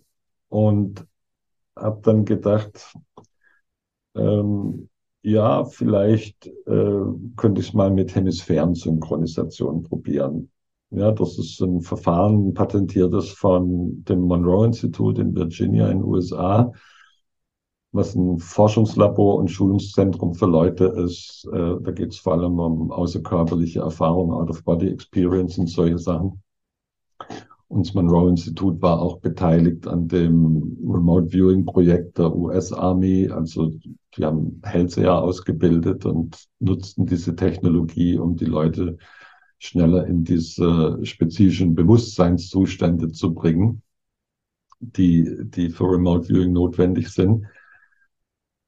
Das heißt, ich war einfach auf der Suche nach, nach was, was man passiv applizieren kann. Ne? Ich bin dann zusammen mit Frank Görmer, wir waren damals gerade frisch gewählt im DVNLP-Vorstand, er war erster Vorsitzende, ich zweiter Vorsitzende, dann nach USA gereist, an dem Institut gewesen und ich habe da jetzt nichts Sensationelles erlebt, außer dass durch diese ständige Beschallung mit diesen Frequenzen mein Geist ruhig wurde. Ja, also ich war sehr ausgeglichen und hatte richtig das Gefühl, dass man, ich hatte teilweise Kopfschmerzen, weil ich das Gefühl hatte, mein Hirn wächst um. Mhm. Mhm. Und ich hatte in, also dann angefangen, mit so Hemisync-Sachen zu machen mit Leuten, also die unter Tapes zu legen, aber es hatte einfach nicht den Effekt. Ja, und das Monroe-Institut hatte da auch einen Forschungszweig, aber ich bin damit nicht weit gekommen hatte aber da wiederum, bevor ich ans Monroe-Institut bin, alle Literatur gelesen, die es gab damals. Und darunter waren auch Bücher von Bruce Moan. Bruce Moan war Ingenieur und lebte eine Zeit lang auf, auf dem Gelände vom Monroe-Institut und äh, hatte irgendwann das Gefühl, dass das vielleicht alles Quatsch ist, was die da machen. Ja, also man, die haben dann so fortgeschrittenen Seminare, wo man Verstorbene imaginativ aufsucht und mit Hilfe von Helfern wohin bringt, wo es weitergeht für die Leute, hatten auch eine Kartierung des Bewusstseins in verschiedenen Fokuszuständen, wie die es genannt haben. Ja, und Bruce hatte einfach große Zweifel, ob das nicht alles Unfug ist. Und er stellte sich dann die Frage, ob so etwas wie ein Überleben des individuellen Bewusstseins nach dem physischen Tod, also ein Leben nach dem Tod, ob sowas empirisch beweisbar ist. Sehr interessante Fragestellung. Und er beschreibt dann in seinen Büchern, wie er dieser Frage nachgegangen ist, auch mit Unterstützung einer Trainerin aus dem Monroe Institut und schließlich zu dem Schluss kam, dass das Leben nach dem Tod empirisch beweisbar ist. Äh, nachdem er seine Bücher veröffentlicht hat, hat der Verleger von Hampton Roads ihm vorgeschlagen, daraus Seminare zu entwickeln und das, was er methodisch dabei entwickelt hatte, anderen Leuten beizubringen. Und das war sehr interessant. Also Bruce brachte den Leuten im Wesentlichen zunächst mal bei, sich zu entspannen, ruhig zu atmen, ganz klein, feinchankig äh, und dann die imaginativen Sinne wachzurufen und so weiter. Und dann lief das letztlich meistens am zweiten Tag auf eine Übung raus, wo jeder der Anwesenden in einer Gruppe, also in Polen hatte er teilweise 120, 150 Leuten, bei uns hier in Deutschland eher so um die 20, 30 Leute. Ähm, jeder der Anwesenden schreibt einen Namen von einer verstorbenen Person auf einen Zettel, die er oder sie gut kannte. Das war alles ein reiner Name und das Kriterium war, man musste die gut gekannt haben. Dann wurden diese Zettel in eine Schüssel oder einen Hut reingeschmissen, durchgerührt und jeder zog einen Zettel. Das heißt, als Teilnehmer hattest du dann einen Namen vor dir, aus dem du teilweise so ein bisschen ablesen konntest, manchmal auch nicht, äh, welche Altersgruppe diese Person vielleicht angehört und so. Aber du wusstest nichts über die Person und es gab aber jemand im Raum, der oder die konkrete Informationen über diese Person hatte. Was Bruce dann gemacht hat, war ein Gruppenprozess, eine Trance, wo du dann so in einem Park unterwegs bist, siehst, hörst, spürst die Temperatur, du riechst den Geruch und die Atmosphäre nimmst du wahr und so weiter. Und du setzt dich dann irgendwann auf eine Bank und bittest darum, dass ein Helfer zu dir kommt, der bereit ist, dich zu dieser Person, die du auf deinem Zettel hast, zu bringen.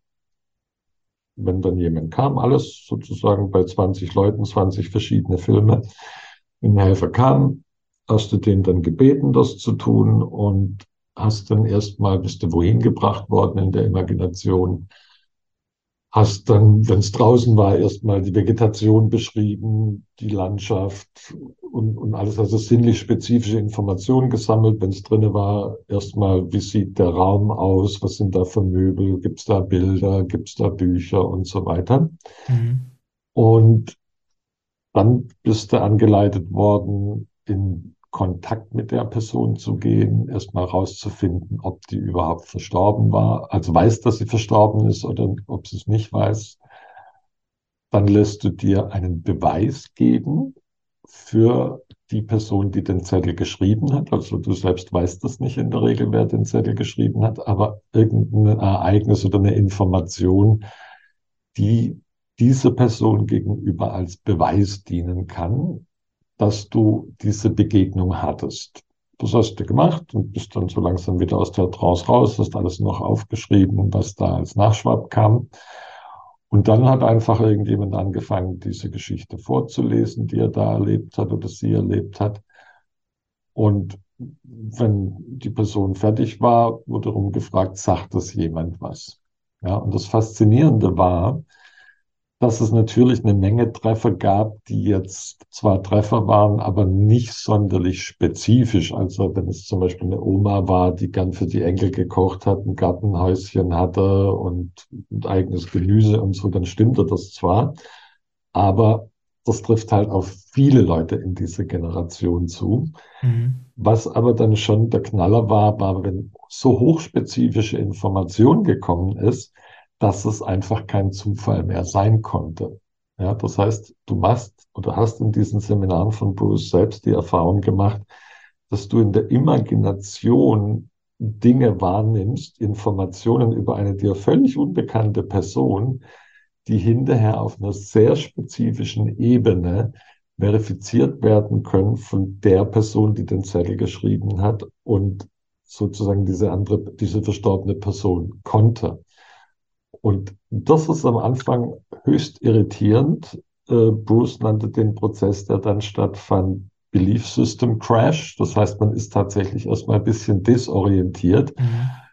für ein paar Tage, weil man plötzlich begreift, dass die Imagination, das was so praktisch wie Fantasie ist und in unserer Kultur sozusagen ist ja Fantasie immer Einbildung, dass damit Informationen gezogen werden können, die zutreffend sind, Informationen über die physische Wirklichkeit oder über die Vergangenheit einer Person. Ja, Bruce selbst ging in seinen Explorationen so weit, dass er sich zu irgendwelchen unbekannten Leuten hat bringen lassen und die Sozialversicherungsnummer erfragt. Das ist in Amerika eine wichtige Geschichte, weil darüber kannst du eine Menge Informationen über eine Person im Internet sammeln.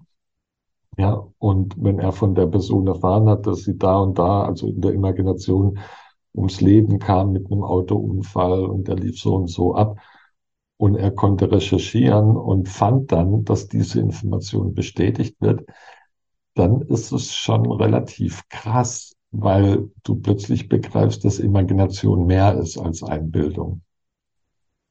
Und die Bücher von Bruce haben mich total gethrillt.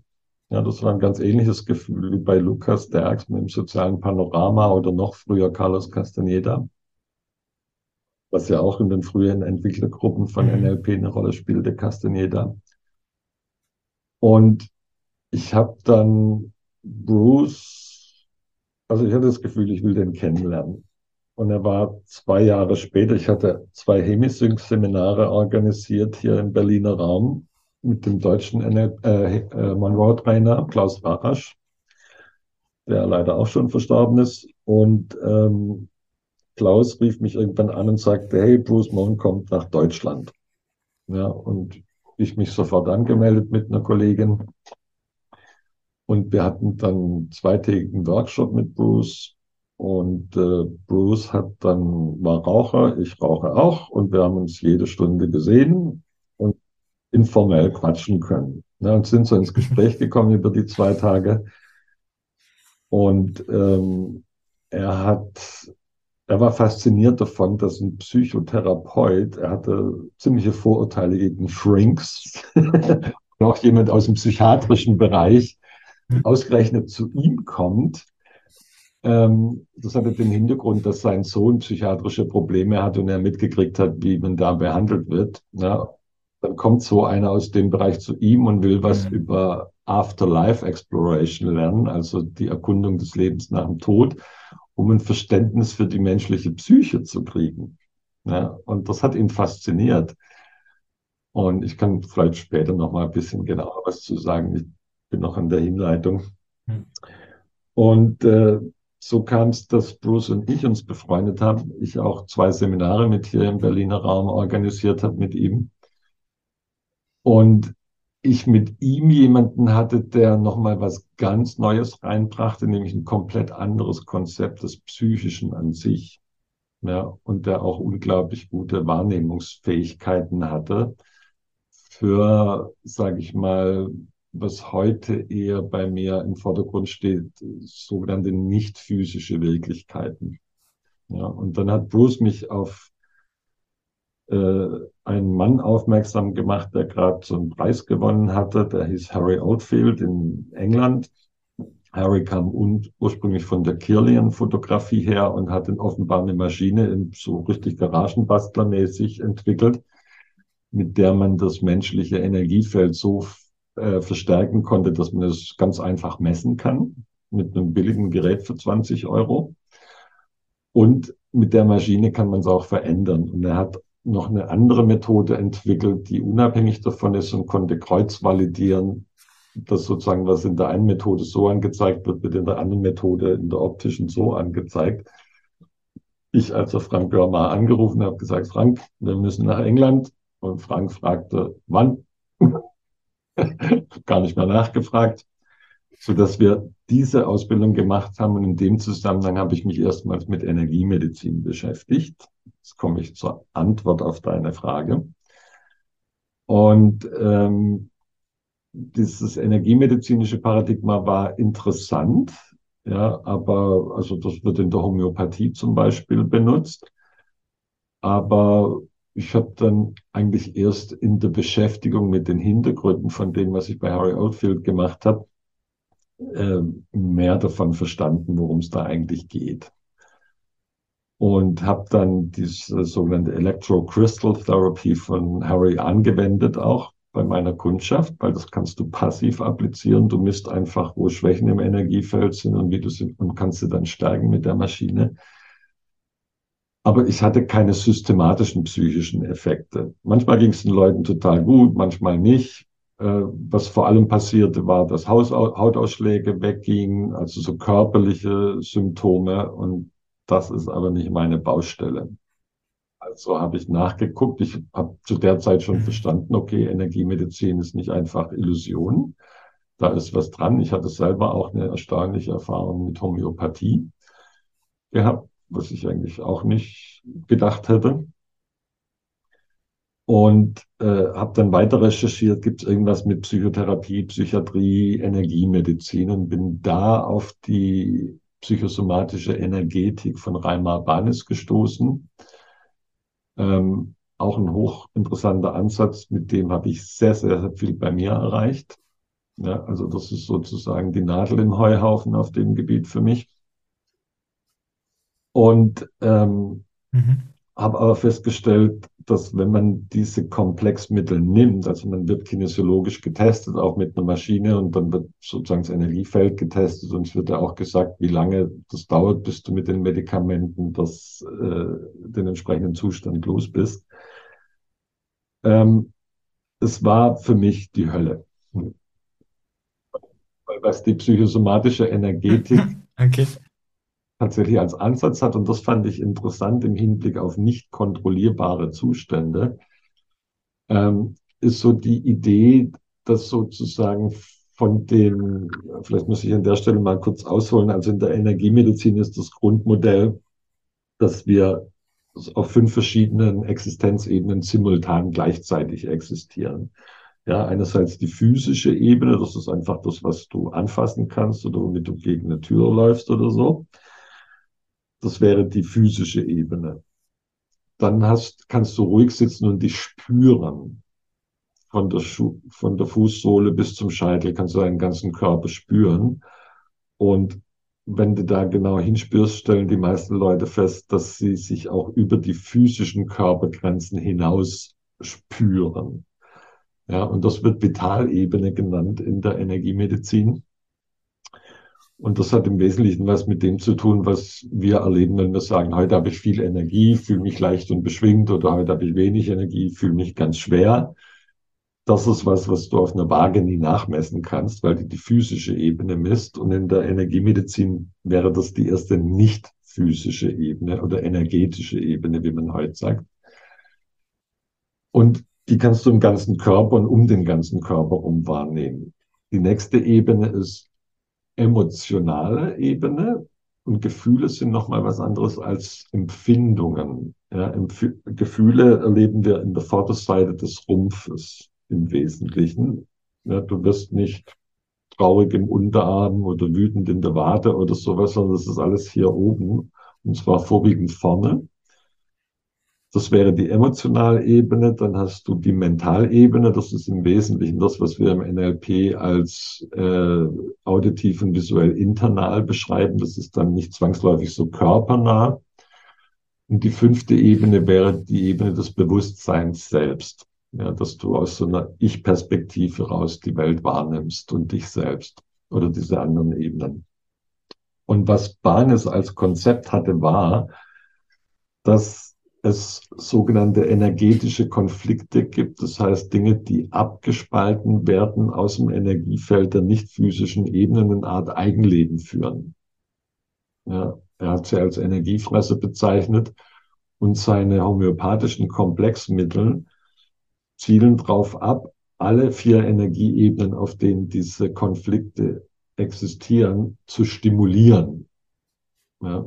Und der Punkt ist wahrscheinlich der, dass sozusagen diese Mittel, dieses, dieses Scheißgefühl, weil es sind in der Regel Scheißgefühle, ständig am Kochen hält, so dass du keine Chance hast, dem auszuweichen. So unser normaler Umgang mit so Sachen ist ja, mhm. mir geht's scheiße, also mache ich was, damit es mir besser geht. Coping-Strategien.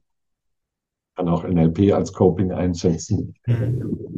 Ähm, und wenn man diese Tropfen nimmt, dann geht es nicht mehr weil dieser Scheißzustand so konstant gehalten wird, dass du langsam aber sicher ihn durchleitest. Und die sind sehr präzise in ihrer Vorhersage, wie lange das dauert. Das ist erstaunlich. Ja, das hört fast auf den Tag genau tatsächlich dann auch auf. Und wenn du es durchleitest, was wahrscheinlich die natürliche Methode für Traumabewältigung ist, also rein und durch und nicht, nicht vermeiden, ja, dann absorbierst du die Energie wieder und du fühlst dich hinterher besser und es taucht auch so nicht mehr auf, diese Art von Zustand oder emotionaler Kombination. Ja. Jetzt muss ich kurz nachfragen, wo ich es richtig verstanden habe. Also äh, man nimmt ein spezifisches homöopathisches Mittel nein, nein. und durchlebt dann Gemessen es wird, oder was gerade aktiviert ist. Testen lassen, wenn es dir scheiße geht. Mhm. Dann wird gemessen, welche, er hat eine Systematik von 28 sogenannten unterschiedlichen Konflikten, wobei man die noch gruppieren kann. Und dann wird gemessen, welcher Konflikt es ist, ja, an welchem Chakra er sitzt. Also er benutzt auch das Chakrensystem. und ähm, welche spezifische emotionale, energetische, mentale Lage das ist. Also was, was, was ist in diesem Konflikt gebunden. Ja, also die Idee ist, dass diese, dieser schlechte Zustand von etwas außerhalb von dir auf dich einwirkt, von dem, was er energetische Konflikte nennt. Es gibt so Zeichnungen, wo er dann den Gollum reingemalt hat von der Ringe. ja. Und das Ziel ist, mhm diese abgespaltene Energie wieder zu reintegrieren in den Körper, in deine eigene Energie, nicht in den physischen Körper, sondern in deine energetischen Ebenen. Ja, es wird als reale Energie begriffen. Und was diese Tropfen machen, ist, dass die sozusagen, aus meiner Sicht jedenfalls machen, es verunmöglichen, dem Zustand zu entkommen, weil er ständig stimuliert wird. Er wird ständig am Kochen gehalten. Das heißt, du wirst eigentlich gezwungen, diesen beschissenen Zustand, jedenfalls habe ich so erlebt, so lange zu durchleiden, ja, bis diese Energie vollständig durchlitten und wieder absorbiert ist. Ist das nachvollziehbar? Ja. Das heißt, die ist nicht mehr abgespannt, sondern ja. zurück in dir selbst. Und ähm, der Effekt ist, dass tatsächlich nachhaltig, also ich habe keine solche Therapierunde mit der Methode gemacht, wo das dann wieder aufgetaucht ist, irgendwie auch nicht Jahre später, diese spezifische Art von Erleben. Das eine Effekt, das löst sich tatsächlich komplett auf und hat was mit Heilung zu tun. Ja, nicht nur mit einem vorübergehenden Effekt, sondern richtig Heilung. Und ich wurde immer vitaler ich habe immer mehr Energie gekriegt. Das heißt, während ich mit 30 relativ viel rumgehangen bin und schlapp war, bin ich jetzt 61 und bin fitter denn je. Ja, also für mich sehr gut gelaufen. Mhm. Ich kenne eine Menge Leute, die das gemacht haben, die sehr davon profitiert haben. Nicht jeder erlebt es so schlimm, aber doch die meisten Leute finden es sehr unangenehm. Und mir war klar, dass das nichts für psychiatrische Mensch, also psychiatrisierte Menschen ist, weil die nach eigener Auskunft extrem auf homöopathische Medikamente reagieren. Ich hatte mal einem den Tipp mhm. gegeben und der ist völlig durch den Wind gewesen, als der die Tropfen genommen hatte. Also das war völlig klar, das geht nicht. Also habe ich gedacht, okay, wenn wir im NLP Visualisierungen machen und Ressourcen transferieren, ist im Prinzip auch Energiearbeit. Ja, das muss eine Möglichkeit geben, das eine, die PSE zu übersetzen. Das war eine Quelle dessen, was ich heute mache. NLP ist natürlich die ursprüngliche Quelle, also vom subjektiven Erleben ausgehen, herausfinden, wie funktioniert überhaupt irgendwas. Ja, also ich habe eine Zeit lang was betrieben, das habe ich Symptom Modeling genannt. Das heißt, du versuchst verstehen, was passiert im Erleben der Leute, dass die ein bestimmtes Symptom haben auf der Ebene der imaginativen Tiefenstruktur.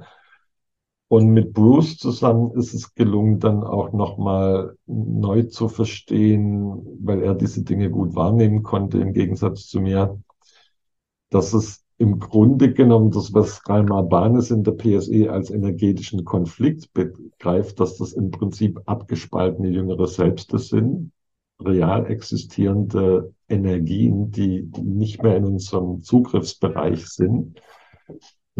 Und wenn die getriggert werden, und das läuft in der, in der Regel so, weil ich das verstanden habe, wenn eine Situation in Jetzt Ähnlichkeiten aufweist zu der die Abspaltung entstanden ist, mhm. dann liegt der Sprengstoff nicht in der Erinnerung, mit der wir in der Traumatherapie heute arbeiten, vorzugsweise im NLP und auch in anderen Schulen, sondern das erzeugt ein Gefühl, die Erinnerung, die dann die Abspaltung triggert. Und dann wirst du überschwemmt von diesen Gefühlen, die nicht steuerbar sind, nicht kontrollierbar sind ja, und es fallen viele Universalquantoren, nämlich immer, jeder, keiner, niemand versteht mich, alles sind gegen mich und so weiter.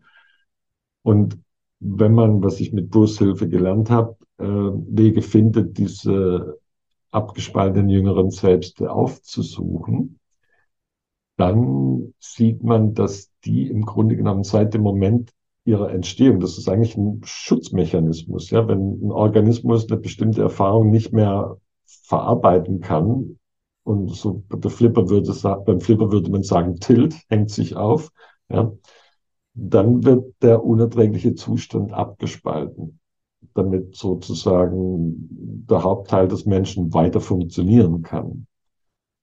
Und wenn man das untersucht, und ich mache das mhm. seit jetzt mittlerweile vielleicht 12, 13 Jahren, ähm, dann stellt man fest, dass da ein jüngeres Selbst entsteht auf nicht physischen Ebenen, also diesen energetischen Ebenen, das vom Moment seiner Entstehung außerhalb von Raum und Zeit immer nur in diesem Zustand ist.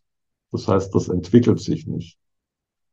Und wenn die Abspaltung, die Verbindung zu uns aktiviert wird, ja, dann kommen aus dem Mund der Leute diese Worte wie niemand hört mir zu, alle sind gegen mich, jeder wendet ab und so weiter, weil es entspricht mhm. exakt der Erfahrungswirklichkeit dieser jüngeren Selbste, die interessanterweise auch ein eigenes Bewusstsein haben. Das heißt, man kann sich richtig mit denen unterhalten.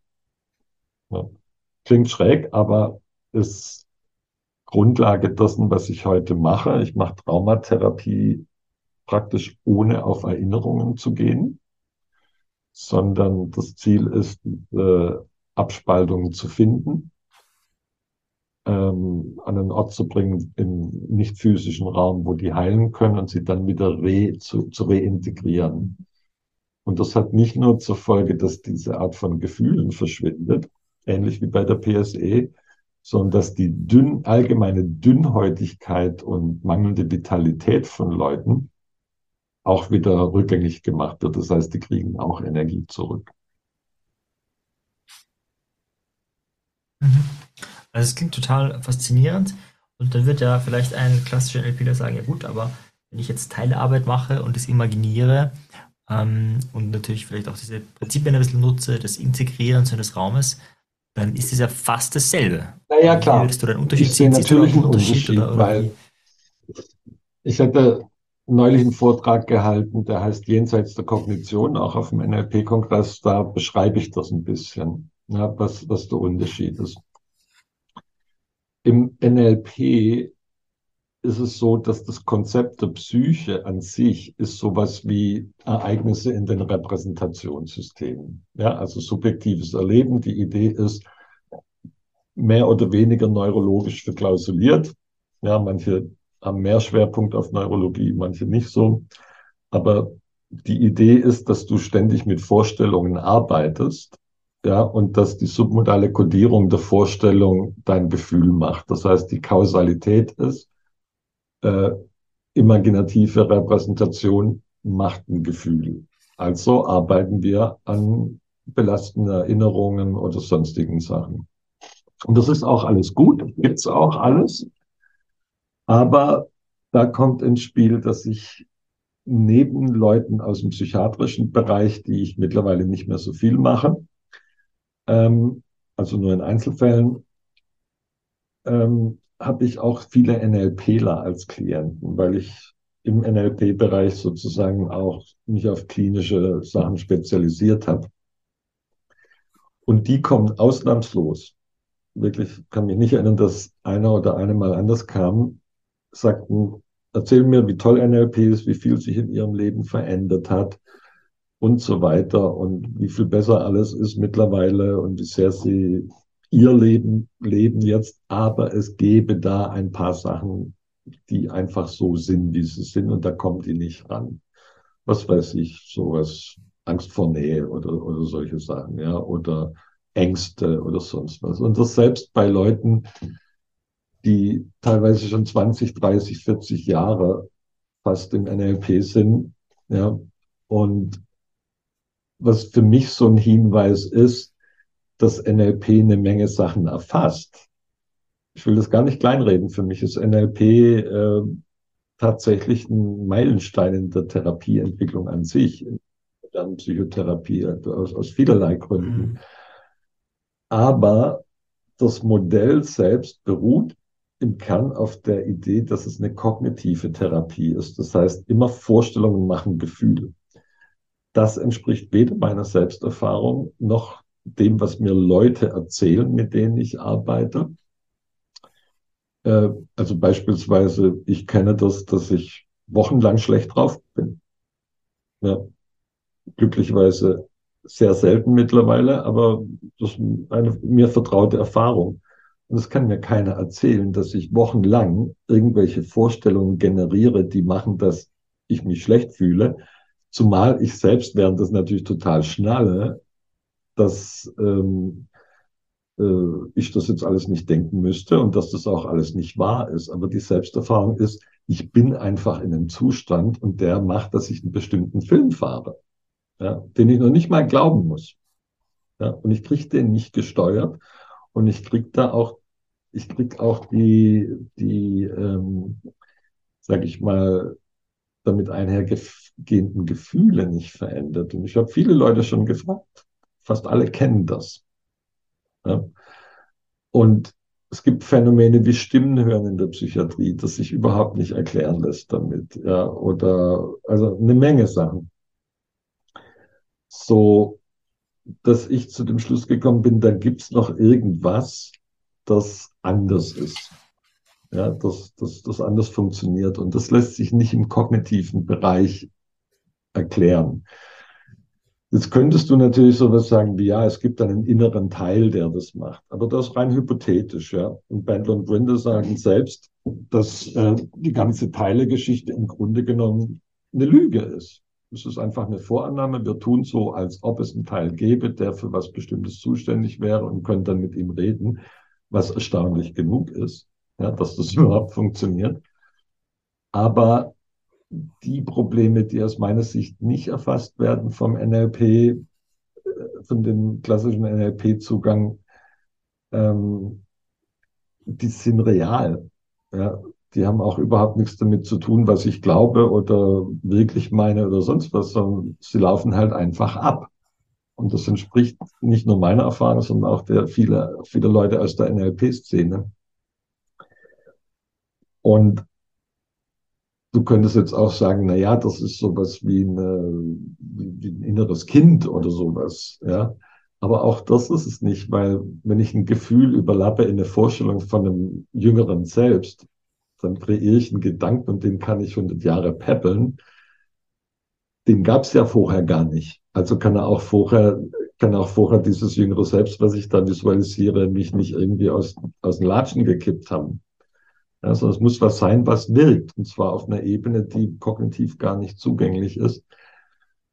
Und was ich mache, ist, wenn ich mit den Leuten äh, praktisch auf diese imaginative Reise gehe, wo man dann diese abgespaltenen jüngeren Selbste findet, ist, dass ich A festgestellt habe, dass in 95, fast 97 Prozent der Fälle befinden sich diese jüngeren Selbste nicht in einem realen Kontext, wie, wie es den hier auf der Erde gibt oder der irgendwas mit dem Erinnerungssystem.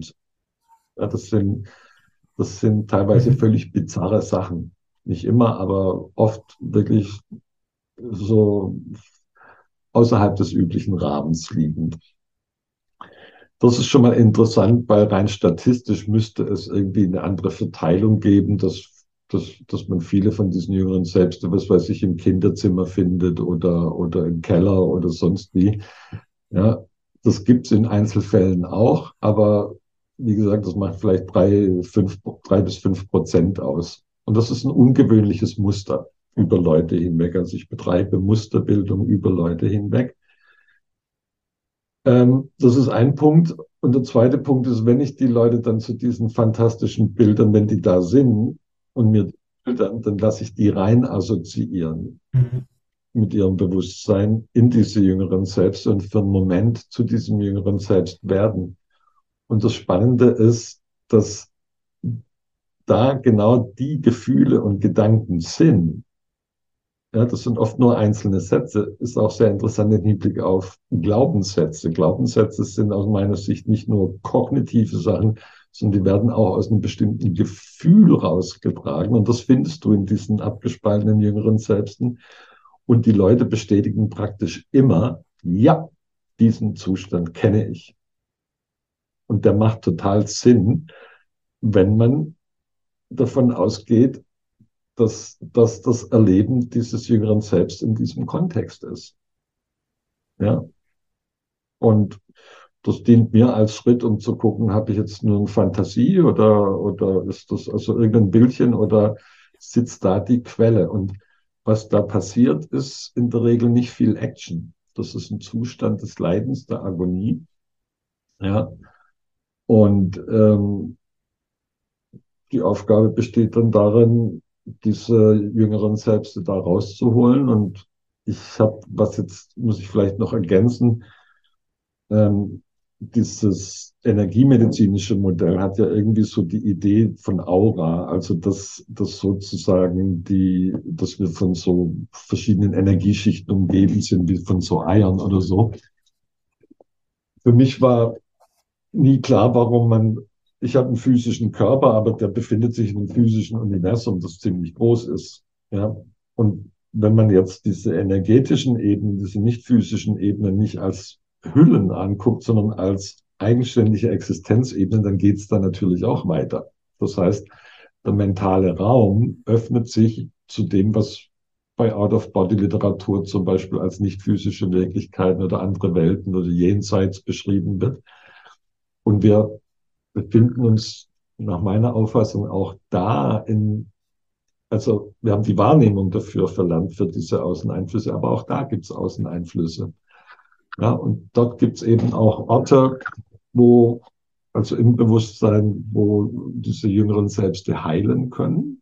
Und was automatisch passiert, nicht nur bei mir, sondern auch bei den paar mhm. Leuten, denen ich es beigebracht habe, ist, dass sozusagen diese Art von Zustand immer weniger wird, je besser es diesen jüngeren Selbsten dort geht. Aber die Dünnhäutigkeit bleibt noch erhalten. Das heißt, die Leute sind immer noch so, dass wenn jemand vorbeiläuft und die Schäl anguckt, dass die sofort eine kinästhetische Reaktion kriegen. Ja, während Leute, die so, sagen wir mal, Power haben, die sehen halt jemand, der komisch guckt. Diese Dünnhäutigkeit ist im Prinzip lässt sich gut erklären als Energieverlust, wenn man das als was Reales sieht, so ich ja auch meine Wahrnehmung ist ja real, dass ich da was spüre. Und diese Dünnhäutigkeit geht weg, wenn diese Abspaltungen wieder reintegriert werden. Das kann man aber erst machen, wenn die wieder gut drauf sind. Macht man es gleich, dann geraten die Leute in schreckliche Zustände. Das kann man nicht machen. Das heißt, so ein Zwischenschritt. Und das denke ich, also einfach von der praktischen Erfahrung her und was man bei dieser Arbeit alles lernt, rechtfertigt das, dass es einfach ein nicht materialistisches Konzept des Psychischen ist. Ja, weil das klassische NLP ist zwar Weltbild offen vom Prinzip her, schon von der Erkenntnistheorie her, aber bewegt sich doch wie alle kognitiven Therapien heute stark in dem materialistischen Weltbild und irgendwie Bewusstsein, Gefühle, das Bedürfnis nach Sinn sind an der Basis letztlich biochemische, neurologische Prozesse. Und man nennt es dann Emergenzphänomen und das im Prinzip heißt, wir wissen nicht genau, wie es entsteht, aber es ist halt so komplex, dass das dann irgendwie entsteht. Und das, man kann so denken, aber man muss nicht so denken. Das Konzept, in dem ich denke, ist eigentlich das klassische ja. abendländische Konzept, das über 2000 Jahre in der Philosophiegeschichte dominiert hat sogar fast zweieinhalbtausend. Und was heute auf der Welt noch dominiert, ich rede ab und zu mit Leuten aus anderen Kulturen, für die ist total normal, dass es andere Wirklichkeiten gibt und diese Kulturen haben auch noch die Wahrnehmung, die man dafür braucht. Ja. Nur wir glauben, die sind alle ein bisschen primitiv. Ja, sind sie aber nicht. Die kennen ja unsere Primitiv, Sicht ja. und trotzdem bleiben sie bei ihren traditionellen Sichtweisen. ja, das ist ja auch ein spannendes Phänomen, dass äh, wenn wir jetzt über abgespaltene äh, Teile oder ja, abgespaltene, ich sag mal abgespaltenes Teil oder Seiten sprechen, ist ja auch etwas ist, was ein bisschen ähm, abgespalten ist in der Gesellschaft, nämlich alles, was oder vieles, was über das Materielle hinausgeht. Also ähm, der Unterschied finde ich jetzt so, wenn man mit Leuten spricht, ist ja oft eine Offenheit da, aber so in dem, wie soll ich sagen, in den Massenmedien, in, in dem großen Ganzen Klar. ist es etwas, über das man ja, eher ja. nicht spricht. Ja. So wie man ja, in Amerika auch nicht so über Religion spricht oder so und welche Religiosität man hat, äh, ist das ja, hier sowas, wo Philosophie man nicht so historisch anguckt. Ja, also ich habe vor ziemlich genau zehn Jahren angefangen mit einem Buch über die Geschichte des Konzepts der Psyche, weil mich einfach interessiert hat, was das eigentlich sein soll, die Psyche, und wie das historisch entstanden ist. Mhm. Ähm, wenn, man, wenn man das rekonstruiert, dann wird ziemlich klar, dass sozusagen das, was man später Metaphysik nannte, also sozusagen die Idee von nicht physischen Wirklichkeiten, war der Beginn schon bei Pythagoras von, von äh, sage ich mal, Metaphysik. Ja. Dass es bei uns heute verpönt ist, das auch nur in Erwägung zu ziehen. Mehr tue ich ja nicht. Ich gucke nur, was kommt dabei raus, wenn man sich auf dieses Framework einlässt. Ähm, das hat, glaube ich, damit zu tun, dass Metaphysik mit Religion verwechselt wird. Ja, man hat unheimlich beeindruckende Leistungen hier in der Technologie auf der materiellen, physischen Ebene. Das ist faszinierend, das ist schon Magie an sich. Also sowas wie ein Smartphone ist unglaublich eigentlich als Ding. Ja, und das ist ja auch völlig in Ordnung. Ja, aber wir haben auf der, gleich, auf der gleichen Seite, je technisierter die Gesellschaft wird und je materialistischer sie letztlich wird, haben wir eine exponentielle Zunahme seelischen Elends. Ja, und das könnte man ja auch als Hinweis darauf deuten, dass wir vielleicht den Kontakt dazu verloren haben, was wir noch sind. Ja, also man muss das ja gar nicht gegeneinander ausspielen wenn man zum Beispiel, was, was ich sehr interessant fand bei dieser, bei diesem Text über Philosophie, den ich da, an dem ich arbeite, ist, dass Pythagoras, den die meisten nur vom Satz des Pythagoras her kennen, war der erste, der die Mathematisierbarkeit der Welt begriffen hat. Er hat die Harmonielehre erfunden, er hat Musiktherapie gemacht und er war Out-of-Body-Traveler, nannte man in der Antike Seelenreisende. Ja, das heißt, er war in nicht physischen Wirklichkeiten unterwegs und hat das von den Orphiker gelernt. Das sind, also kennt man so Orpheus in der Unterwelt, das ist nichts anderes als außerkörperliche Erfahrung. Parmenides, der den ersten logischen Text über, äh, von dem der erste logische argumentative Text überliefert wurde, war Out of Body Traveler. Ja, und es gibt archäologische Funde, die gezeigt haben, dass die sozusagen so im Keller in der Ärztegilde, die er gegründet hat und die jahrhundertelang existierte, bis das Christentum die vernichtet hat, dass die so eine Art Plätze hatten, wo die außerkörperlich gehen konnten. Da gibt es richtig archäologische Belege, nicht nur Textbelege dazu. Empedokles, der das Vier-Elemente-System im Abendland eingeführt hat, war Out-of-Body-Traveler. Ja, das heißt, die die Leute, die metaphysisch unterwegs waren, also im Sinne von auch nicht physisch unterwegs waren, sind die Begründer der wissenschaftlichen Kultur. Das ist gar kein Widerspruch in sich. Hm. Ja. Ah, ja, genau. Kein, kein äh, Entweder-Oder, sondern sowohl als auch. Ja, eine... das kannst du auch heute noch. Ich habe viele Interviews gelesen mit, mit äh, Komponisten. Ja, gute Komponisten komponieren nicht. Die sagen durch die Bank weg, ich höre das und versuche es auf Papier zu bringen. Ja, aber woher kommt das, was sie hören? Ja.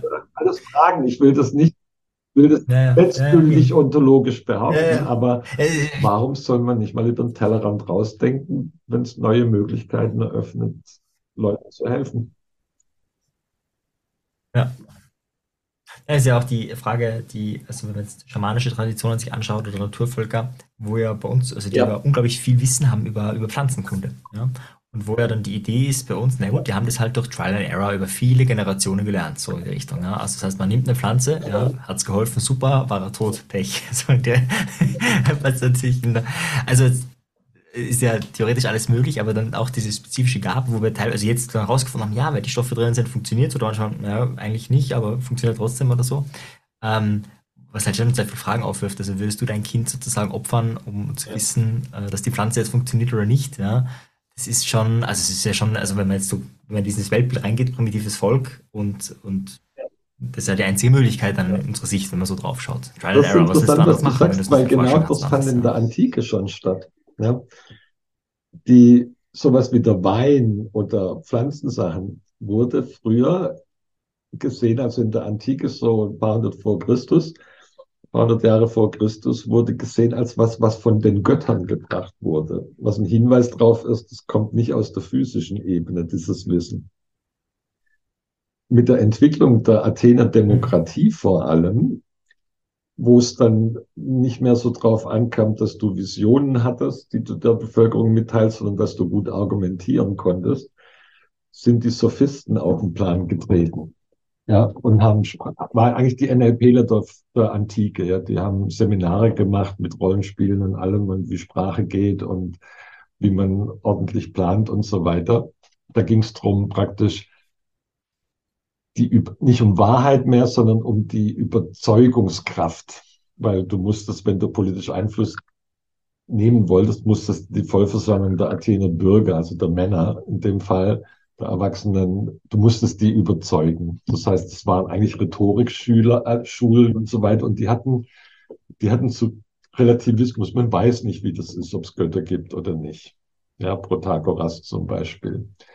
Und genau aus dieser Schule kommt dann die Überlegung, ja, dass man das ja mit dem medizinischen Wissen und dem Heilwissen durch Trial and Error gefunden hat. Genau das, was du sagst. Ja. Und du kannst in der Geschichte, wenn du die verfolgst, immer sehen, es gibt so, es gibt so ein Pendeln zwischen eher rationalen Phasen, wo alles sozusagen rational erklärt wird und dann eine Öffnung fürs irrationale oder metaphysische, was gar nicht so irrational ist. Man kann da sehr wissenschaftlich vorgehen auf dem Gebiet und experimentell. Und dann gibt es wieder eine Be Gegenbewegung ins Rationale. Das ist auch die Kulturentwicklung. Ja, oder auch im Heilwesen, in der Psychotherapiebranche. Und ja, natürlich, du kannst immer innerhalb deines eigenen Weltbilds irgendeine Idee finden, wie es vielleicht gelaufen ist, aber es ist auch nur Spekulation. Ja, ja, ja, ja. Also eben diesen, diesen Wahrheitsanspruch, so ist es, äh, den, den rauszunehmen. Ja. Also so ist es wirklich, wirklich, auch für jeden wirklich, ja. wirklich. Das ist eigentlich eine Ur-NLP-These. Wobei, ja. wobei ich da so, ja, also, da haben wir auch, äh, da habe ich eine leicht differenziertere mhm. Ansicht, ja, weil Korzybski sagte, mhm. die Landkarte ist nicht das Gebiet. Total klar. Jedes Modell abstrahiert ganz viel. Aber es gibt ein Gebiet. Aber es gibt ein Gebiet. Die Nützlichkeit, wenn du sozusagen, ja, ja. Mhm. je mehr die Landkarte gekoppelt ist mit dem Gebiet, desto nützlicher ist, desto mehr erzielst du die Ergebnisse, die du möchtest. Und das ist schon ein Hinweis darauf, dass manche Landkarten vielleicht mehr gekoppelt sind mit Gebiet als andere. Ja. Ja, ja. Also dieser, diese, ich wusste das ja auch nicht, aber die, ähm, wo doch die Idee war, die alle ja. Planeten kreisen um die Erde, weil die Erde ist das Zentrum, konnte man ja auch vorhersehen. Es war mir nicht klar, wie die Sterne laufen. Ja. Nur die mathematischen Modelle waren deutlich komplexer als äh, die, die ja jetzt, also wenn du eine andere Annahme hast sozusagen. Was ja auch faszinierend ist, du kannst sozusagen richtig vorhersagen mit einem ja. falschen Modell. Falsches Deswegen Modell du, ist, du hast recht. Ist was einfach ja ein anderer Standpunkt von dem aus ja, falsche Vorname, ja genau. Also die Vorname. Als dass es um die Erde kreist, kein Problem. Das ist nicht wissenschaftlich falsch. Es ist nur so, dass ja. es komplexer wird und dass man sozusagen einfachere Modelle mathematisch hat. Soweit ich davon was, also ich bin da kein Spezialist drin, ja. aber wenn du es um die Sonne kreisen lässt, ist es einfacher. Aber es ist nicht so, dass es wahrer in dem Sinn wäre, dass das dann die einzig zulässige Beobachter kannst alles Variante wäre, ja. auch von der Erde aus betrachten. Ja, ja. Ja gut, von der Erde aus betrachten, wobei der Unterschied ist, wo ich sage, okay, die Erde ist fix und bewegt sich nicht oder die Erde ähm, bewegt sich auch. Ja, das die Sonne schon bewegt sich natürlich auch, wenn du den Rahmen wieder ein bisschen erweiterst und ja. Genau, genau, dann bewegt sich, ja, genau. Ich kann sagen, das ist ja das, das, Neue, was jetzt kommt, wo du noch genauer bist, wo sich alles miteinander irgendwo äh, bewegt und die Sonne kein Fixstern ist, kein Fixpunkt ist. Genau, aber da sind wir wieder noch näher an dem Modell dran, was vielleicht der ja. Wahrheit noch mehr entspricht, auch wenn, aber wie gesagt, ich denke auch Astronomie, also ja. der Paul Feierabend, ein, ein, ein berühmter Wissenschaftstheoretiker, den ich mal in Zürich gesehen habe bei einer Vorlesung, Der hat, äh, da gab es mal eine Resolution, glaube ich, von 120 Nobelpreisträgern gegen Astrologie und hat sich die Mühe gemacht, die alle anzuschreiben, welche Erfahrungen sie mit Astrologie haben. Und äh, schlicht und einfach kein einziger. Also es kam raus, keiner von denen hat sich Okay. jemals ernsthaft mit Astrologie beschäftigt. Ne? Es geht immer um Glaubenssysteme. Und mir kann keiner erzählen, dass Leute seit Jahrtausenden Astrologie betreiben, weil es nicht funktioniert. Ob ich das und wie ich das dann erkläre, da gibt es Mhm. unterschiedliche Auffassungen. Aber ich habe mich selber mal länger in meiner, in meiner ja, da so Anfang 20, mit, paar Jahre mit Astrologie beschäftigt. Strukturell betrachtet ist das ein hochelegantes Modell, weil du mit wenigen Einzelelementen eine ungeheure individuelle Varianz erzeugen kannst, also auch für Diagnostik. Und gute Astrologen können dir Sachen sagen, da schlagest du nur mit den Ohren. Und das ist, das ist so Äh, die Arroganz des. Zeitgeistes für mich irgendwie, dass wir denken, nur weil wir so tolle Maschinen bauen können, die ja auch toll sind, dass wir deswegen auf allen Gebieten die Obercracks sind. Aber schau dir Japan zum Beispiel an. Ich habe neulich mit einer Frau aus Japan äh, gesprochen. Ist auch eine Hightech-Kultur. Trotzdem ist für die völlig klar, dass es das andere auch gibt, das Metaphysische. Und das ist gut in den Alltag integriert auch. Mhm. Ja, also das ist, es ist nicht so, dass die Leute Ja, ja, dann, das meine ich, das wenn ist, sie unser auch aufgeklärtes, ähm, rationales Denken kennenlernen, dann einfach zu uns überlaufen. Nein, sie nehmen das zur Kenntnis und wenn man sie fragt, wie es bei ihnen ist, sagen sie, ja klar, bei uns ist das alles normal. Natürlich gibt es zum Beispiel sowas wie Geister oder böse Geister, Menschen beeinflussen, aber wir reden mit euch Mhm. nicht drüber. Weil wenn man mit euch Europäern drüber redet oder westlich geprägten Leuten, dann ähm, werden wir gleich für Gaga gehalten. Ja, vielleicht auch ein sinnvolles Spacing, ja. Okay. Aber ich bin vorhin noch auf den äh, Punkt, dass der Castaneda angesprochen, ähm, das ist ja auch jemand, der mich sehr inspiriert hat, die Castaneda-Tradition. Und dort ähm, geht man ja auch von eben nicht physischen Wesen aus, die ja durchaus auch Einfluss nehmen auf äh, uns Menschen. Ähm, und das ist jetzt vielleicht für manche auch so ganz, erstmal so ganz abgespaced, ähm, allein die Vorstellung, weil das Gemeine ist ja bei dieser Vorstellung, wenn man sie nicht sehen kann, dann weißt du so, also wenn ich jetzt sage, man, kann, man könnte die eh Ja. sehen, dann kann man sagen, nee, sorry, ich schaue mich um, da ist nichts, ja. Also G- Gegenbeweis und dort ist aber die Vorstellung, dass du das äh, mit unserem normalen, klassischen Vakuum-Wahrnehmungsapparat zumindest so nicht direkt gleich wahrnehmen kannst oder nicht auf diese Art und Weise. Und die auch Einfluss nehmen und dort ist also die Idee, dass sich die von schlechten Emotionen ernähren. Also korrigiere mich, wenn, wenn bin jetzt vielleicht nicht der Crack, aber so von der, das heißt auch da die Idee, dass ähm, es ja durchaus erwünscht ist, ähm, wenn wir möglichst oft äh, in negativen Emotionen Mhm. sind, also das heißt jetzt die Wut, die Rage oder wie auch immer. Und da ist auch so eine Idee, äh, die da entstanden ist, was ja viele kennen, eigentlich geht's dir gerade ganz gut, deiner Frau geht's auch ganz gut. Dann hat man was vollkommen Banales Ja. heftigen Schreit, der vollkommen sinnlos ist, ja. Aber jetzt nicht Basis auf, okay, man war in einer schlechten Energie und du warst in einer schlechten, das gibt's ja auch, kennt man ja auch, man hat, keine Ahnung, irgendwas vers versemmelt und dann äh, wird die Frau angegiftet oder irgendjemand anderer, das wäre ja auch irgendwie erklärbar und logisch, sondern aus dem, aus dem Gefühl aus dem Nichts heraus, ja. Wo da so ein Erklärungsmodell wäre ein mögliches, ich sage jetzt nicht, dass es wahr ist, sondern so ein Erklärungsmodell, naja gut, ähm, da ist eben wieder eine negative negative Emotion, da hätte aber jemand gerne negative Emotion, um zu essen, jetzt mal ganz platt gesagt, und äh, triggert dann was sozusagen an dir, was, ähm, ähm, was dann dazu führen könnte. Nur als eine Möglichkeit. Wie, wie, wie würdest du es mit deinem Modell beschreiben? Wie würdest du es generell sehen? Oder du lernst uns noch Ja. so einen Exkurs geben Naja, könntest, äh, das, wie sich das, das Modell lässt? der nicht Ähm, physischen ja. Wirklichkeiten, also der Idee, dass sozusagen wir, wir auf verschiedenen Frequenzen simultan existieren und dass das nicht so eine Aura ist, das nicht physisch, Mhm. sondern dass es auch ganze Welten sind, die sich da auftun auf dieser, auf dieser, sage ich mal, metaphorisch Frequenzebene, impliziert natürlich auch, dass genauso wie es auf der physischen Ebene andere Wesen gibt, die nicht ich bin, zumindest wenn ich es nicht ganz tief philosophisch reflektiere, ja, dass es das auf den nicht physischen Ebenen auch gibt. Ja, und tatsächlich ähm, ist es so, dass ich nicht so ganz freiwillig, aber doch letztlich darauf gestoßen wurde, die Idee mal in Erwägung zu ziehen, dass es sowas wie Außeneinflüsse gibt von nicht physischen Wesen, was übrigens in unserer Kultur völlig normal war bis ins 19. Jahrhundert. Ja, also äh, ich habe einen Text, der heißt über Magie von Giordano Bruno, der so als moderner Wissenschaftler gefeiert wurde, in Wirklichkeit der letzte große Renaissance-Magier war, wo er Stimmen hören als was beschreibt, wo Wesen, die auf einer Pneuma-Ebene, das, was man heute Energie nennt, hieß früher seit der Antike Pneuma, das ist so das, was Geist und Materie verbindet, so diese Zwischenschicht. Äh, wie, wie sozusagen auf der Pneuma-Ebene existierende Leute oder Wesen versuchen, andere zu manipulieren, Besitz von denen zu ergreifen. Völlig normale Vorstellung, auch unter der intellektuellen Szene der letzten zweieinhalbtausend Jahre bis zum 19. Jahrhundert.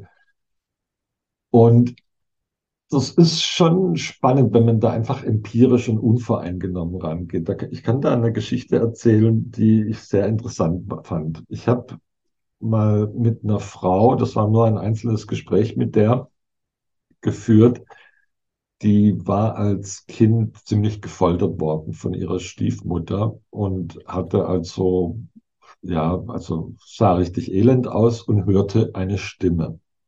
Ne? Und das Setting war so, dass zu der Zeit ähm, war eine Kollegin mal in Indien gewesen in der psychiatrischen Klinik und hatte gerade die Gegeneinladung gemacht. Das heißt, in dieser Sitzung mit der Frau saß eine indische Psychiaterin und eine indische Psychologin drin.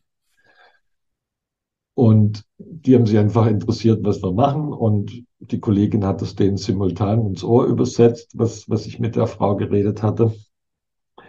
Und ich hatte kurz vorher in Rapport, das ist die englischsprachige Zeitschrift, einen Artikel gelesen, der hieß Talking with Voices, wo einer, ein NLPler gesagt hat, dass er mal mit jemand mit einer Stimme geredet hat, also über die Klienten praktisch mit der Stimme geredet hat ähm, und dann gefragt hat, warum die da sind, also was die positive Absicht sei.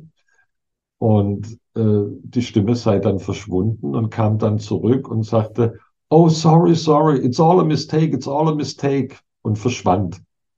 Und die Stimme war weg. Und der Klient oder die Klientin hatte die dann auch nicht mehr. Ja. Und das war so ein bisschen der Hintergrund. Und dann dachte ich, naja, wenn man schon mit erfundenen Teilen die Nägel knabbern oder sowas sprechen kann, könnte ich mich ja auch mit der Stimme unterhalten. Ja, weil die Frau hat, gehörte zu der Gruppe von Leuten, die sagen, das sind nicht alle, aber es gibt welche, die sagen, sie hören diese Stimme genauso wie jede andere physische Stimme auch, also so wie meine, wenn ich mit ihr rede. Ja, und das war dann immer so, wenn ich, habe ich gefragt, ob ich mit der Stimme mal reden könnte, ob die bereit wäre, und dann guckte sie immer nach rechts oben, guckte wieder zurück zu mir und sagte ja. Ja, jedes Mal, wenn ich eine Frage gestellt habe, guckte sie nach rechts oben, guckte zu mir und gab mir die Antwort. Dann habe ich gedacht, ich interview die Stimme einfach mal. Ist ja super, wenn jemand so eine klare Kommunikation hat. Ja, und ich gebe jetzt mal die Zusammenfassung, wie es sich dann letztlich zusammengesetzt hat. Also was die Stimme erzählt hat, war Folgendes. Die sagte, es war ein Mann, der um die Jahrhundertwende in Berlin lebte, also vom 19. aufs 20. Jahrhundert, aus einer katholischen Familie. Ja, und Berlin war protestantisch, das heißt, da wo eine Religion in der Minderheit ist, müssen sie 150-prozentig sein. Ja, er war also richtig katholisch. Aus einer Familie, die Schuhmacher waren. Und er hat so Anfang 20 eine Frau geschwängert, die war Protestantin und die hat ein Kind von ihm gekriegt und er ist auch zu dem Kind gestanden, hat es aber seiner Mutter verheimlicht. Das hat also die Stimme uns erzählt so. Ja, hat das verheimlicht und hat immer mal Geld und Lebensmittel abgeknapst, um sie zu unterstützen. Und das war natürlich einen Katholiken schwierig, ja, weil stehlen und nicht die Wahrheit sagen und uneheliches Kind und so weiter ist schwierig als ich den dann mal gefragt habe, also da wusste ich noch nicht, dass das in Berlin stattfand, das war relativ Anfang des Gesprächs mit der Stimme, habe ich ihn gefragt, welcher Nation er war, weil er fing eigentlich an damit, wie er gestorben ist auf dem Schlachtfeld. Und ich habe ihn gefragt, okay, welche, aus welcher Nation er käme. Und dann guckte sie nach rechts und sagt Preußen. Ja. Und dann dachte ich, wow, das ist echt interessant, weil sie war vom Bildungsgrad wahrscheinlich, ich weiß nicht, ob sie die unterste Schule überhaupt geschafft hat, weil sie sehr beeinträchtigt war. Als jemand mit historischer Bildung hätte ich todsicher Deutschland geantwortet. Ja, aber es war Preußen. Und auf die Frage, wie er umkam, guckte sie nach rechts und sagt dann zu mir, Bajonett, was ist denn das? Die wusste nicht, was ein Bajonett ist. Ja, dann habe ich es erklärt. Das waren zwei interessante Hinweise, dass sie offensichtlich noch nicht mal, also dass sie was wahrnimmt, ja, und mir nicht einfach irgendwas erzählt. Das war auch ganz klar in dem, in dem Gespräch. So, und dann ist er also als Soldat, das ging über Jahre, und er ist als Soldat eingezogen worden und starb in Polen auf dem Schlachtfeld, wo die da so mit Bajonetten aufeinander los sind. Ja, und dann habe ich gefragt, was ist dann passiert? Und dann sagt er, er stand plötzlich neben seiner Leiche, die auf dem Boden lag, und sah auch eine Menge anderer Leute, die neben ihren Körpern stehen. Und er sah so ein Licht irgendwo da oben, so was Weißes. Aber er war unsicher. Und dann kamen ein paar schwarze Gestalten auf ihn zu, alles im nicht physischen Bereich, logisch. Und haben gesagt, ja, geh da nicht hin, das ist, da wirst du bestraft, du hast gesündigt und so weiter. Ja. Und er sei dann mit denen mitgegangen in so was Höhlenartiges, wie er das beschrieben hat.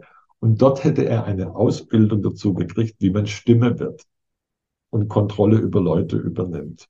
Ja? Und das tut er halt seither. Damals hatte ich von solchen Sein überhaupt keine Ahnung, hatte auch nicht die Idee von nicht physischen Wirklichkeiten oder so. Aber es ist mir hängen geblieben, dass sozusagen und ich bin dem dann später wieder begegnet in den, in den Büchern von Bruce oder über Nahtoderfahrungen, dass es, es, es war eine in sich plausible Geschichte, wenn man nicht davon ausgeht, dass der Mensch einfach nur ein Batzen Fleisch ist. Ja, sondern Psyche heißt ja ursprünglich Seele. Ja, und das Seelenkonzept von Pythagoras war ein Reinkarnationskonzept. Das heißt, die Seele verlässt den Körper, inkarniert wieder. Platon hat da zum ersten Mal dann schriftlich drüber geschrieben, weil eigentlich wurde pythagoreisches Wissen auf einer persönlichen Linie weitergegeben. Ja, und dann hatte ich plötzlich diese Stimme und diese beiden Inderinnen waren komplett fasziniert, weil das so ziemlich das Letzte war, was sie in Berlin erwartet hätten. Ja, und die indischen Akademiker werden ja britisch sozialisiert, also von, vom Weltbild her. Und dann haben sie mir von einem Fall erzählt, von einem jungen Mann, der 23 Stunden am Tag normal ist und eine Stunde lang ausrastet, immer zur gleichen Uhrzeit. Und haben gefragt, ob ich da einen Reim drauf machen kann. Da habe ich gesagt, nö. Aber nach dem Gespräch jetzt hier mit dieser Stimme, wäre es vielleicht eine gute Idee, wenn Sie mal mit traditionellen Heilern Kontakt aufnehmen. Ja. Und das hatten sie dann vor. Ich habe nie mitgekriegt, ob sie das gemacht haben, weil ich den Kontakt nicht hatte. Aber solche Sachen sind interessant. Oder ich habe experimentiert mit der, mit der Frage, was ist denn, wenn ich nicht einen Teil, einen NLP-Teil nicht nach seiner positiven Absicht frage, sondern nach seiner Absicht. Ja, und das hatte, hatte ich in dem Vortrag, den du kennst, auch erwähnt, habe das mit einem schwer zwangskranken Mann gemacht, jungen Mann, und der ging nach innen und fragte den Teil, ob er bereit ist zu kommunizieren. Ja, und dann habe ich gesagt, okay, frage ihn mal, was seine Absicht ist. Batsch, und er sieht plötzlich ein Riesenmonster an der Decke. Er zuckt zurück mit offenen Augen und sagt, die Antwort wäre, ich will dich vernichten. Ja? Und damit bist du unmittelbar ganz empirisch auf dem Gebiet, was auf der ganzen Welt schon immer beschrieben wird und auch in unserer Kultur bis ins 19. Jahrhundert rein immer beschrieben wurde. Ja? Es erscheint nur uns so absurd, aber global und historisch sind wir heute die Anomalie, nicht umgekehrt. Ja? Wir, wir sind die Anomalie. Wir sind eine absolute Minderheit mit unserem aufgeklärten westlichen Denken. Und ich sage ja noch nicht mal, dass es das alles 150-prozentig gibt. Aber wir sagen dann zu sowas, ja, das ist eine Halluzination. Bloß wenn jemand sowas sagt, muss man mir auch erklären, was eine Halluzination ist und wie die funktioniert. Und dafür gibt es überhaupt kein Konzept, das hält. Ja. Ja, und dann natürlich auch, weil super Behandlungskonzept das auch funktioniert. Ja, Das der ja Hirnforscher Manfred Spitzer hat ein fettes Buch ja. geschrieben, wo alle Modelle seit dem 19. Jahrhundert durchdekliniert, ob die, es zu Halluzinationen gibt und kommt zu dem Schluss, keins trifft's wirklich. Ja, du musst dann nur ins 18. Jahrhundert gehen, dann findest du welche. Ja. Weil wir haben ja, wir haben ja keinen Mhm. Beweis dafür, dass es keine Geister gibt. Wir glauben es ja nur. Ja, und wahrnehmbar sind die Mhm. natürlich, Mhm. nur du, das ist sozusagen die Wirkung von nicht physischen Wesen findet auf der nicht physischen Ebene statt und die ist imaginativ wahrnehmbar. Ja, diese ganzen Skulpturen in Kirchen, Tempeln in Asien, Kirchen bei uns, die es gibt, bilden ja nicht irgendwelche real existierenden physischen Wesen ab in der Regel. Ja. Aber es sind eindeutig Formen, die irgendwann mal wahrgenommen werden mussten, sonst hätten, hätten die Bildhauer das ja nie so machen können, so diese Teufelsfratzen und was weiß ich. Ja. Natürlich gibt es ein Wahrnehmungsorgan für nicht physische Wirklichkeit, nämlich unsere eigene Imagination. Nur in der Kultur, wo Imagination gleichgesetzt wird mit Einbildung, gibt es das natürlich nicht. Meine klinische Erfahrung zeigt, dass wenn man sich auf dieses Modell der Welt einlässt, ganz pragmatisch und guckt, was rauskommt, gibt es ein breites Spektrum. Ja, es gibt einfach, wenn man die interviewt, ich habe das ein paar Jahre lang intensiv gemacht, habe ich die Klienten diese Energien befragen lassen. Die, die meisten sind harmlos. Das sind irgendwelche Leute, die gestorben sind, nicht wussten wohin und dann in so einer Art Nebel rumliefen und sich an die Leute geheftet haben, weil sie da Energie gekriegt haben. Also einen energetischeren Zustand. Die meisten werden gar nicht bemerkt, aber das Spektrum geht weiter bis zu Psychopathen, die genug, also die mal gelebt haben und schon im Leben Leute gequält haben, die das jetzt weitermachen, bis hin zu Sachen, die völlig wie Science Fiction klingen, die man aber früher als Dämonen bezeichnet hat. Und das gibt's alles heute auch noch. Aber es wird nicht mehr entdeckt, weil es wird Mhm. per Ordre de Mufti, gibt es ja alles nicht. Ja, oder man, oder Ja, eben auch wenn Leute das beschreiben, werden sie zitiert. Ja. Ja. Das ist einfach, was man heute beklagen kann, ist ein eklatanter Mangel im psychotherapeutischen Gebiet, was jetzt meins ist, an theoretischem Grundlagendenken und Grundlagenwissen und auch historischem Wissen über das Gebiet. Das Heilwesen fing ja nicht mit Freud an, ja, sondern was mit Freud anfing, war das Ende der Psychotherapie, weil Ja, nämlich das Konzept der Psyche verloren ging, das über zweieinhalbtausend Jahre hier im europäischen Raum Gültigkeit hatte. Ja, beziehungsweise schon auch diese, also ich finde ja, wenn jetzt einmal so das Asiatische, zum Beispiel TCM hernimmt, ähm, wo ja, Ja. der Unterschied zwischen Medizin und Psychologie nicht so existiert, ja, also wo, wo das eins ist und das da auch total Sinn macht, also wo immer beide Ebenen reingenommen werden und bei uns, wo das ein Entweder-Oder ist, jetzt ganz, nicht ganz, aber schon sehr platt, so da gibt es Ja. einfach ganz klar medizinisch oder eben ganz klar psychisch, ja, und wo dann auch für manche ist, oh, was ist psychosomatisch, ist ja schlimm, dann, dann dann ist ja ganz blöd, wenn es was Körperliches frag wäre, mal, was frag mal weil kann man nach, es was ist denn es psychisch was genau? Medizinisch kann dir jeder erklären, dass Ja. die und die Parameter und so. Frag mal nach, was Genau. ist denn psychisch? Du kriegst keine Antwort. Ja, ja. Genau. Denke, die Antwort wäre, Genau. wenn es nicht medizinisch ist. Genau. weißt du? So in unserer Genau. Denke, wenn, wenn, wenn, medizinisch nichts gefunden wird, dann ist es so. Und das ist natürlich eine sehr mangelhafte Erklärung. Ähm, ist ungefähr so, wenn ich sage, ja, ein Balkon ist nicht eine Ja, ja, Terrasse, ja. Jetzt wirst du, weil du verstehst, was ein Genau. Balkon ist, wissen, was ich Genau. meine, aber es erklärt nicht, was ein Balkon ist, ja.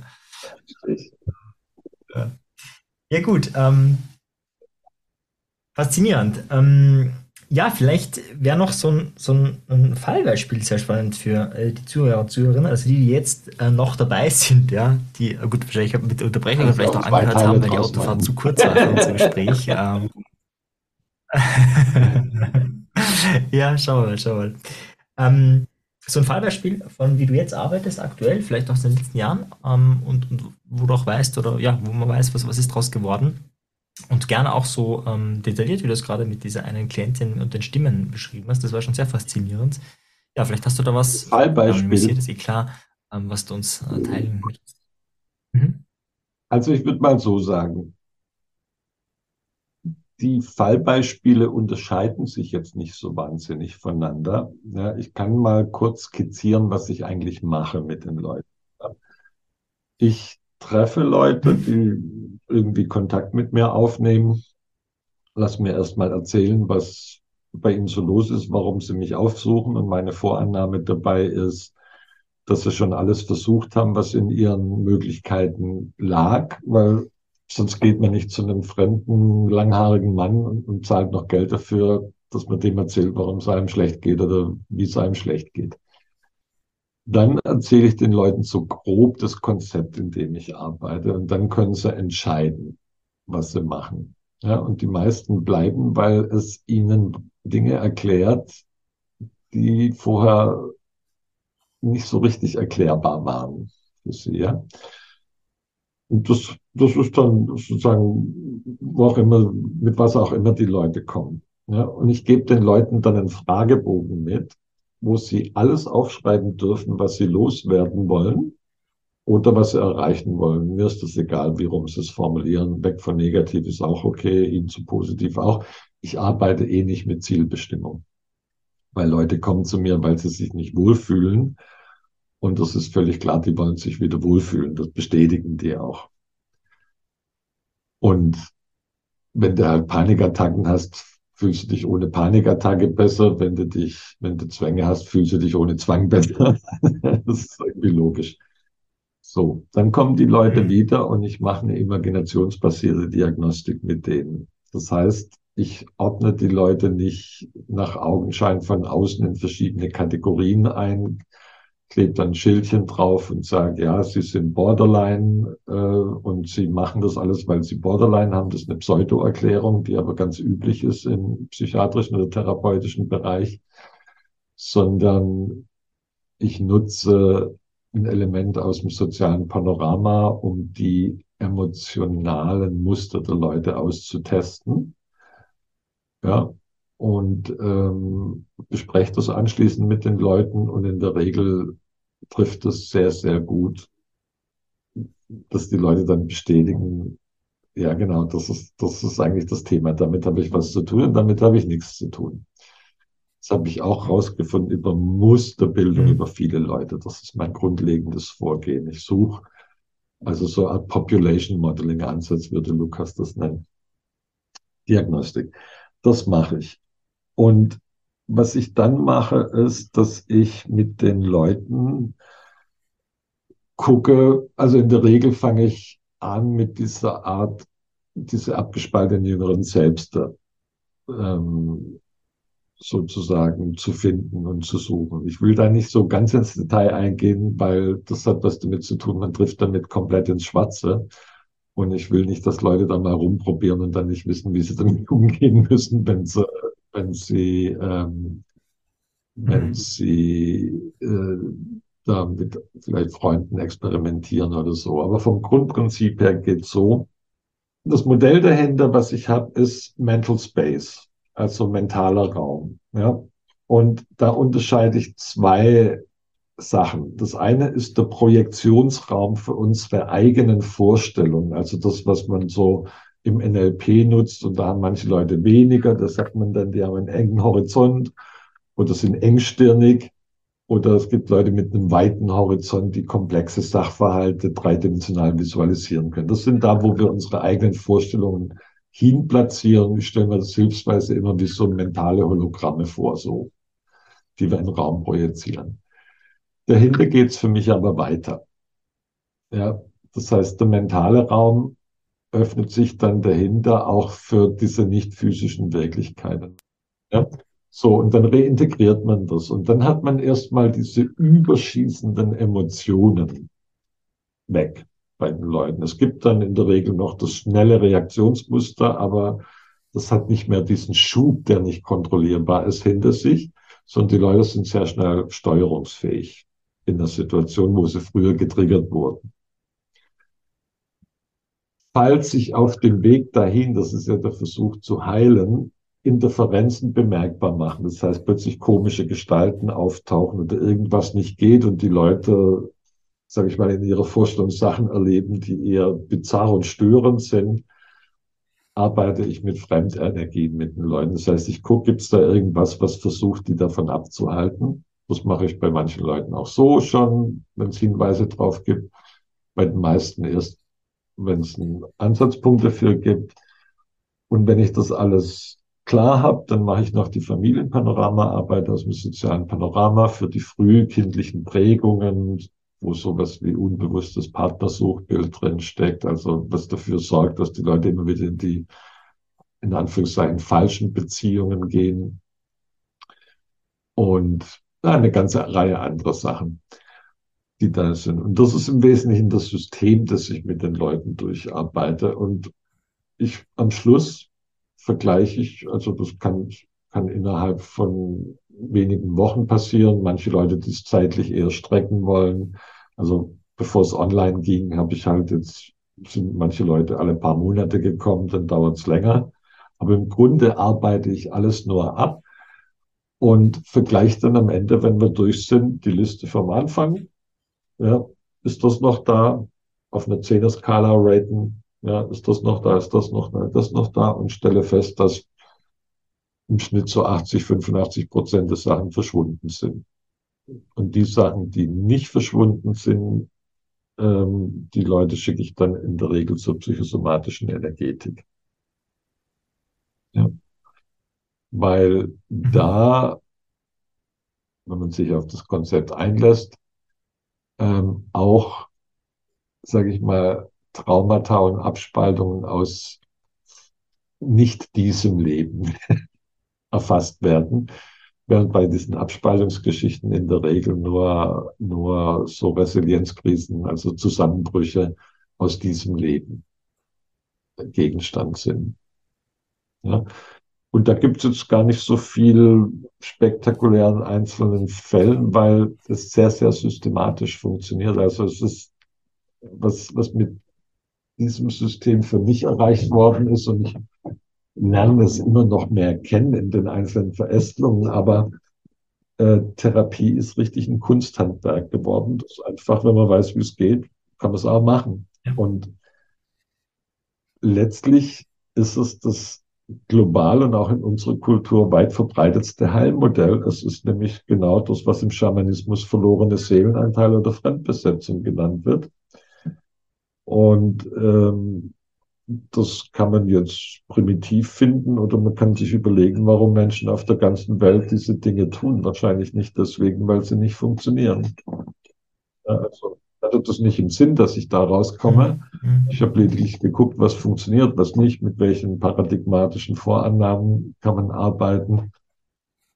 Aber es ist gar nicht so spektakulär. Was dann letztlich dabei rauskommt, sind Menschen, die nach meiner Meinung nach wieder in einem eher natürlichen Zustand unterwegs sind und der ist einfach relaxed und entspannt.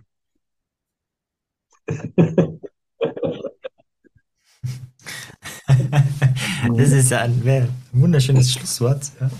Das ist einfach relaxed und entspannt. Jetzt, wenn man mehr von dir erfahren will, wissen will, also wir werden es eh verlinken, aber ja, wo findet man dich äh, und, und, was findet man die, von dir? Also ich ja. habe das ja. schon erwähnt, du machst Online- und auch Offline-Therapie, äh, habe ich verstanden. Genau, was Na, ähm, bietest du noch an? Beziehungsweise ich habe eine Website, also ich habe mehrere, eine noch mit dem Lukas Derks und dem Walter Oetsch zusammen, aber meine eigene ist, oder YouTube-Kanal haben wir auch, äh, unter ILMSR, International Laboratory for Mental Space Research. Das ist abgekürzt ILMSR, das ist unser YouTube-Kanal, unser gemeinsamer. Und ich habe eine Website www.nlp-berlin-brandenburg.de. Da habe ich auch in der Download-Section die ganzen Videos verlinkt und äh, die es von mir gibt und Texte. Also ich habe einiges an Textmaterial reingestellt. Auch wer sich für die, also anlässlich des letzten Vortrags, wo ich das zum ersten Mal, was wir heute besprochen haben, öffentlich gemacht habe oder vorgestellt habe, auch eine ausführliche Literaturliste mit aus meiner Sicht seriöser Literatur zu dem ganzen Bereich und warum es jetzt nicht unbedingt ein Verbrechen ist, auch wieder mal ältere Modelle des Psychischen als äh, biochemische Störungen, die auch noch niemand geheilt hat, nach meiner Erfahrung, wieder ins Spiel zu bringen. Also da gibt es eine ganze Menge, darum geht es auch in mhm. diesem Vortrag jenseits der Kognition, ähm, warum es durchaus legitim ist, vielleicht mal den Denkrahmen wieder ein bisschen zu erweitern, selbst wenn man da Sachen findet, die es schon lange gibt und immer noch gibt und was eigentlich Mehrheitsmeinung auf der Welt ist. Also meine Website. Ganz mhm, einfach. Mhm, oh, super. Dann sage ich vielen, vielen lieben Dank, Wolfgang, dass du jetzt nach, wie gesagt, fast fünf Jahren äh, dich bereit erklärt hast, dich interviewen zu lassen. Es war sehr inspirierend, sehr spannend, auch ganz neue Aspekte. Und ich bin mir sicher, beim einen oder anderen wird es äh, entweder das Denken ein bisschen gelockert haben oder aufgeweitet haben oder vielleicht auch das Gegenteil passiert sein. Jeder wie er denkt. Man kann äh, alles auch kreativ missverstehen. ja, genau. Missverstehen Sie mich aber bitte richtig. Okay, Maria. Ja, danke, lieber Wolfgang. Wenn dir die Folge gefallen hat, dann bewerte sie doch auf iTunes. Wenn du mehr möchtest, dann schau auf meinem persönlichen Telegram-Kanal Selbstbeeinflussung vorbei oder bei einer meiner Webinare, die interaktiv und kostenfrei sind. Diese findest du auf meiner Website, genauso wie das Audioprogramm, welches mit dem Gutscheincode Podcast günstiger zu erwerben ist. Wenn du wirklich Meisterschaft erlangen möchtest oder dir der Podcast einfach zu wenig ist, dann lade ich dich ein zu einem NLP-Seminar von mir persönlich oder zu einer NLP-Ausbildung. Schau einfach mal vorbei auf die Website. Ich freue mich auf dich. Bis bald. Dein Marian. Ciao dir. Tschüss.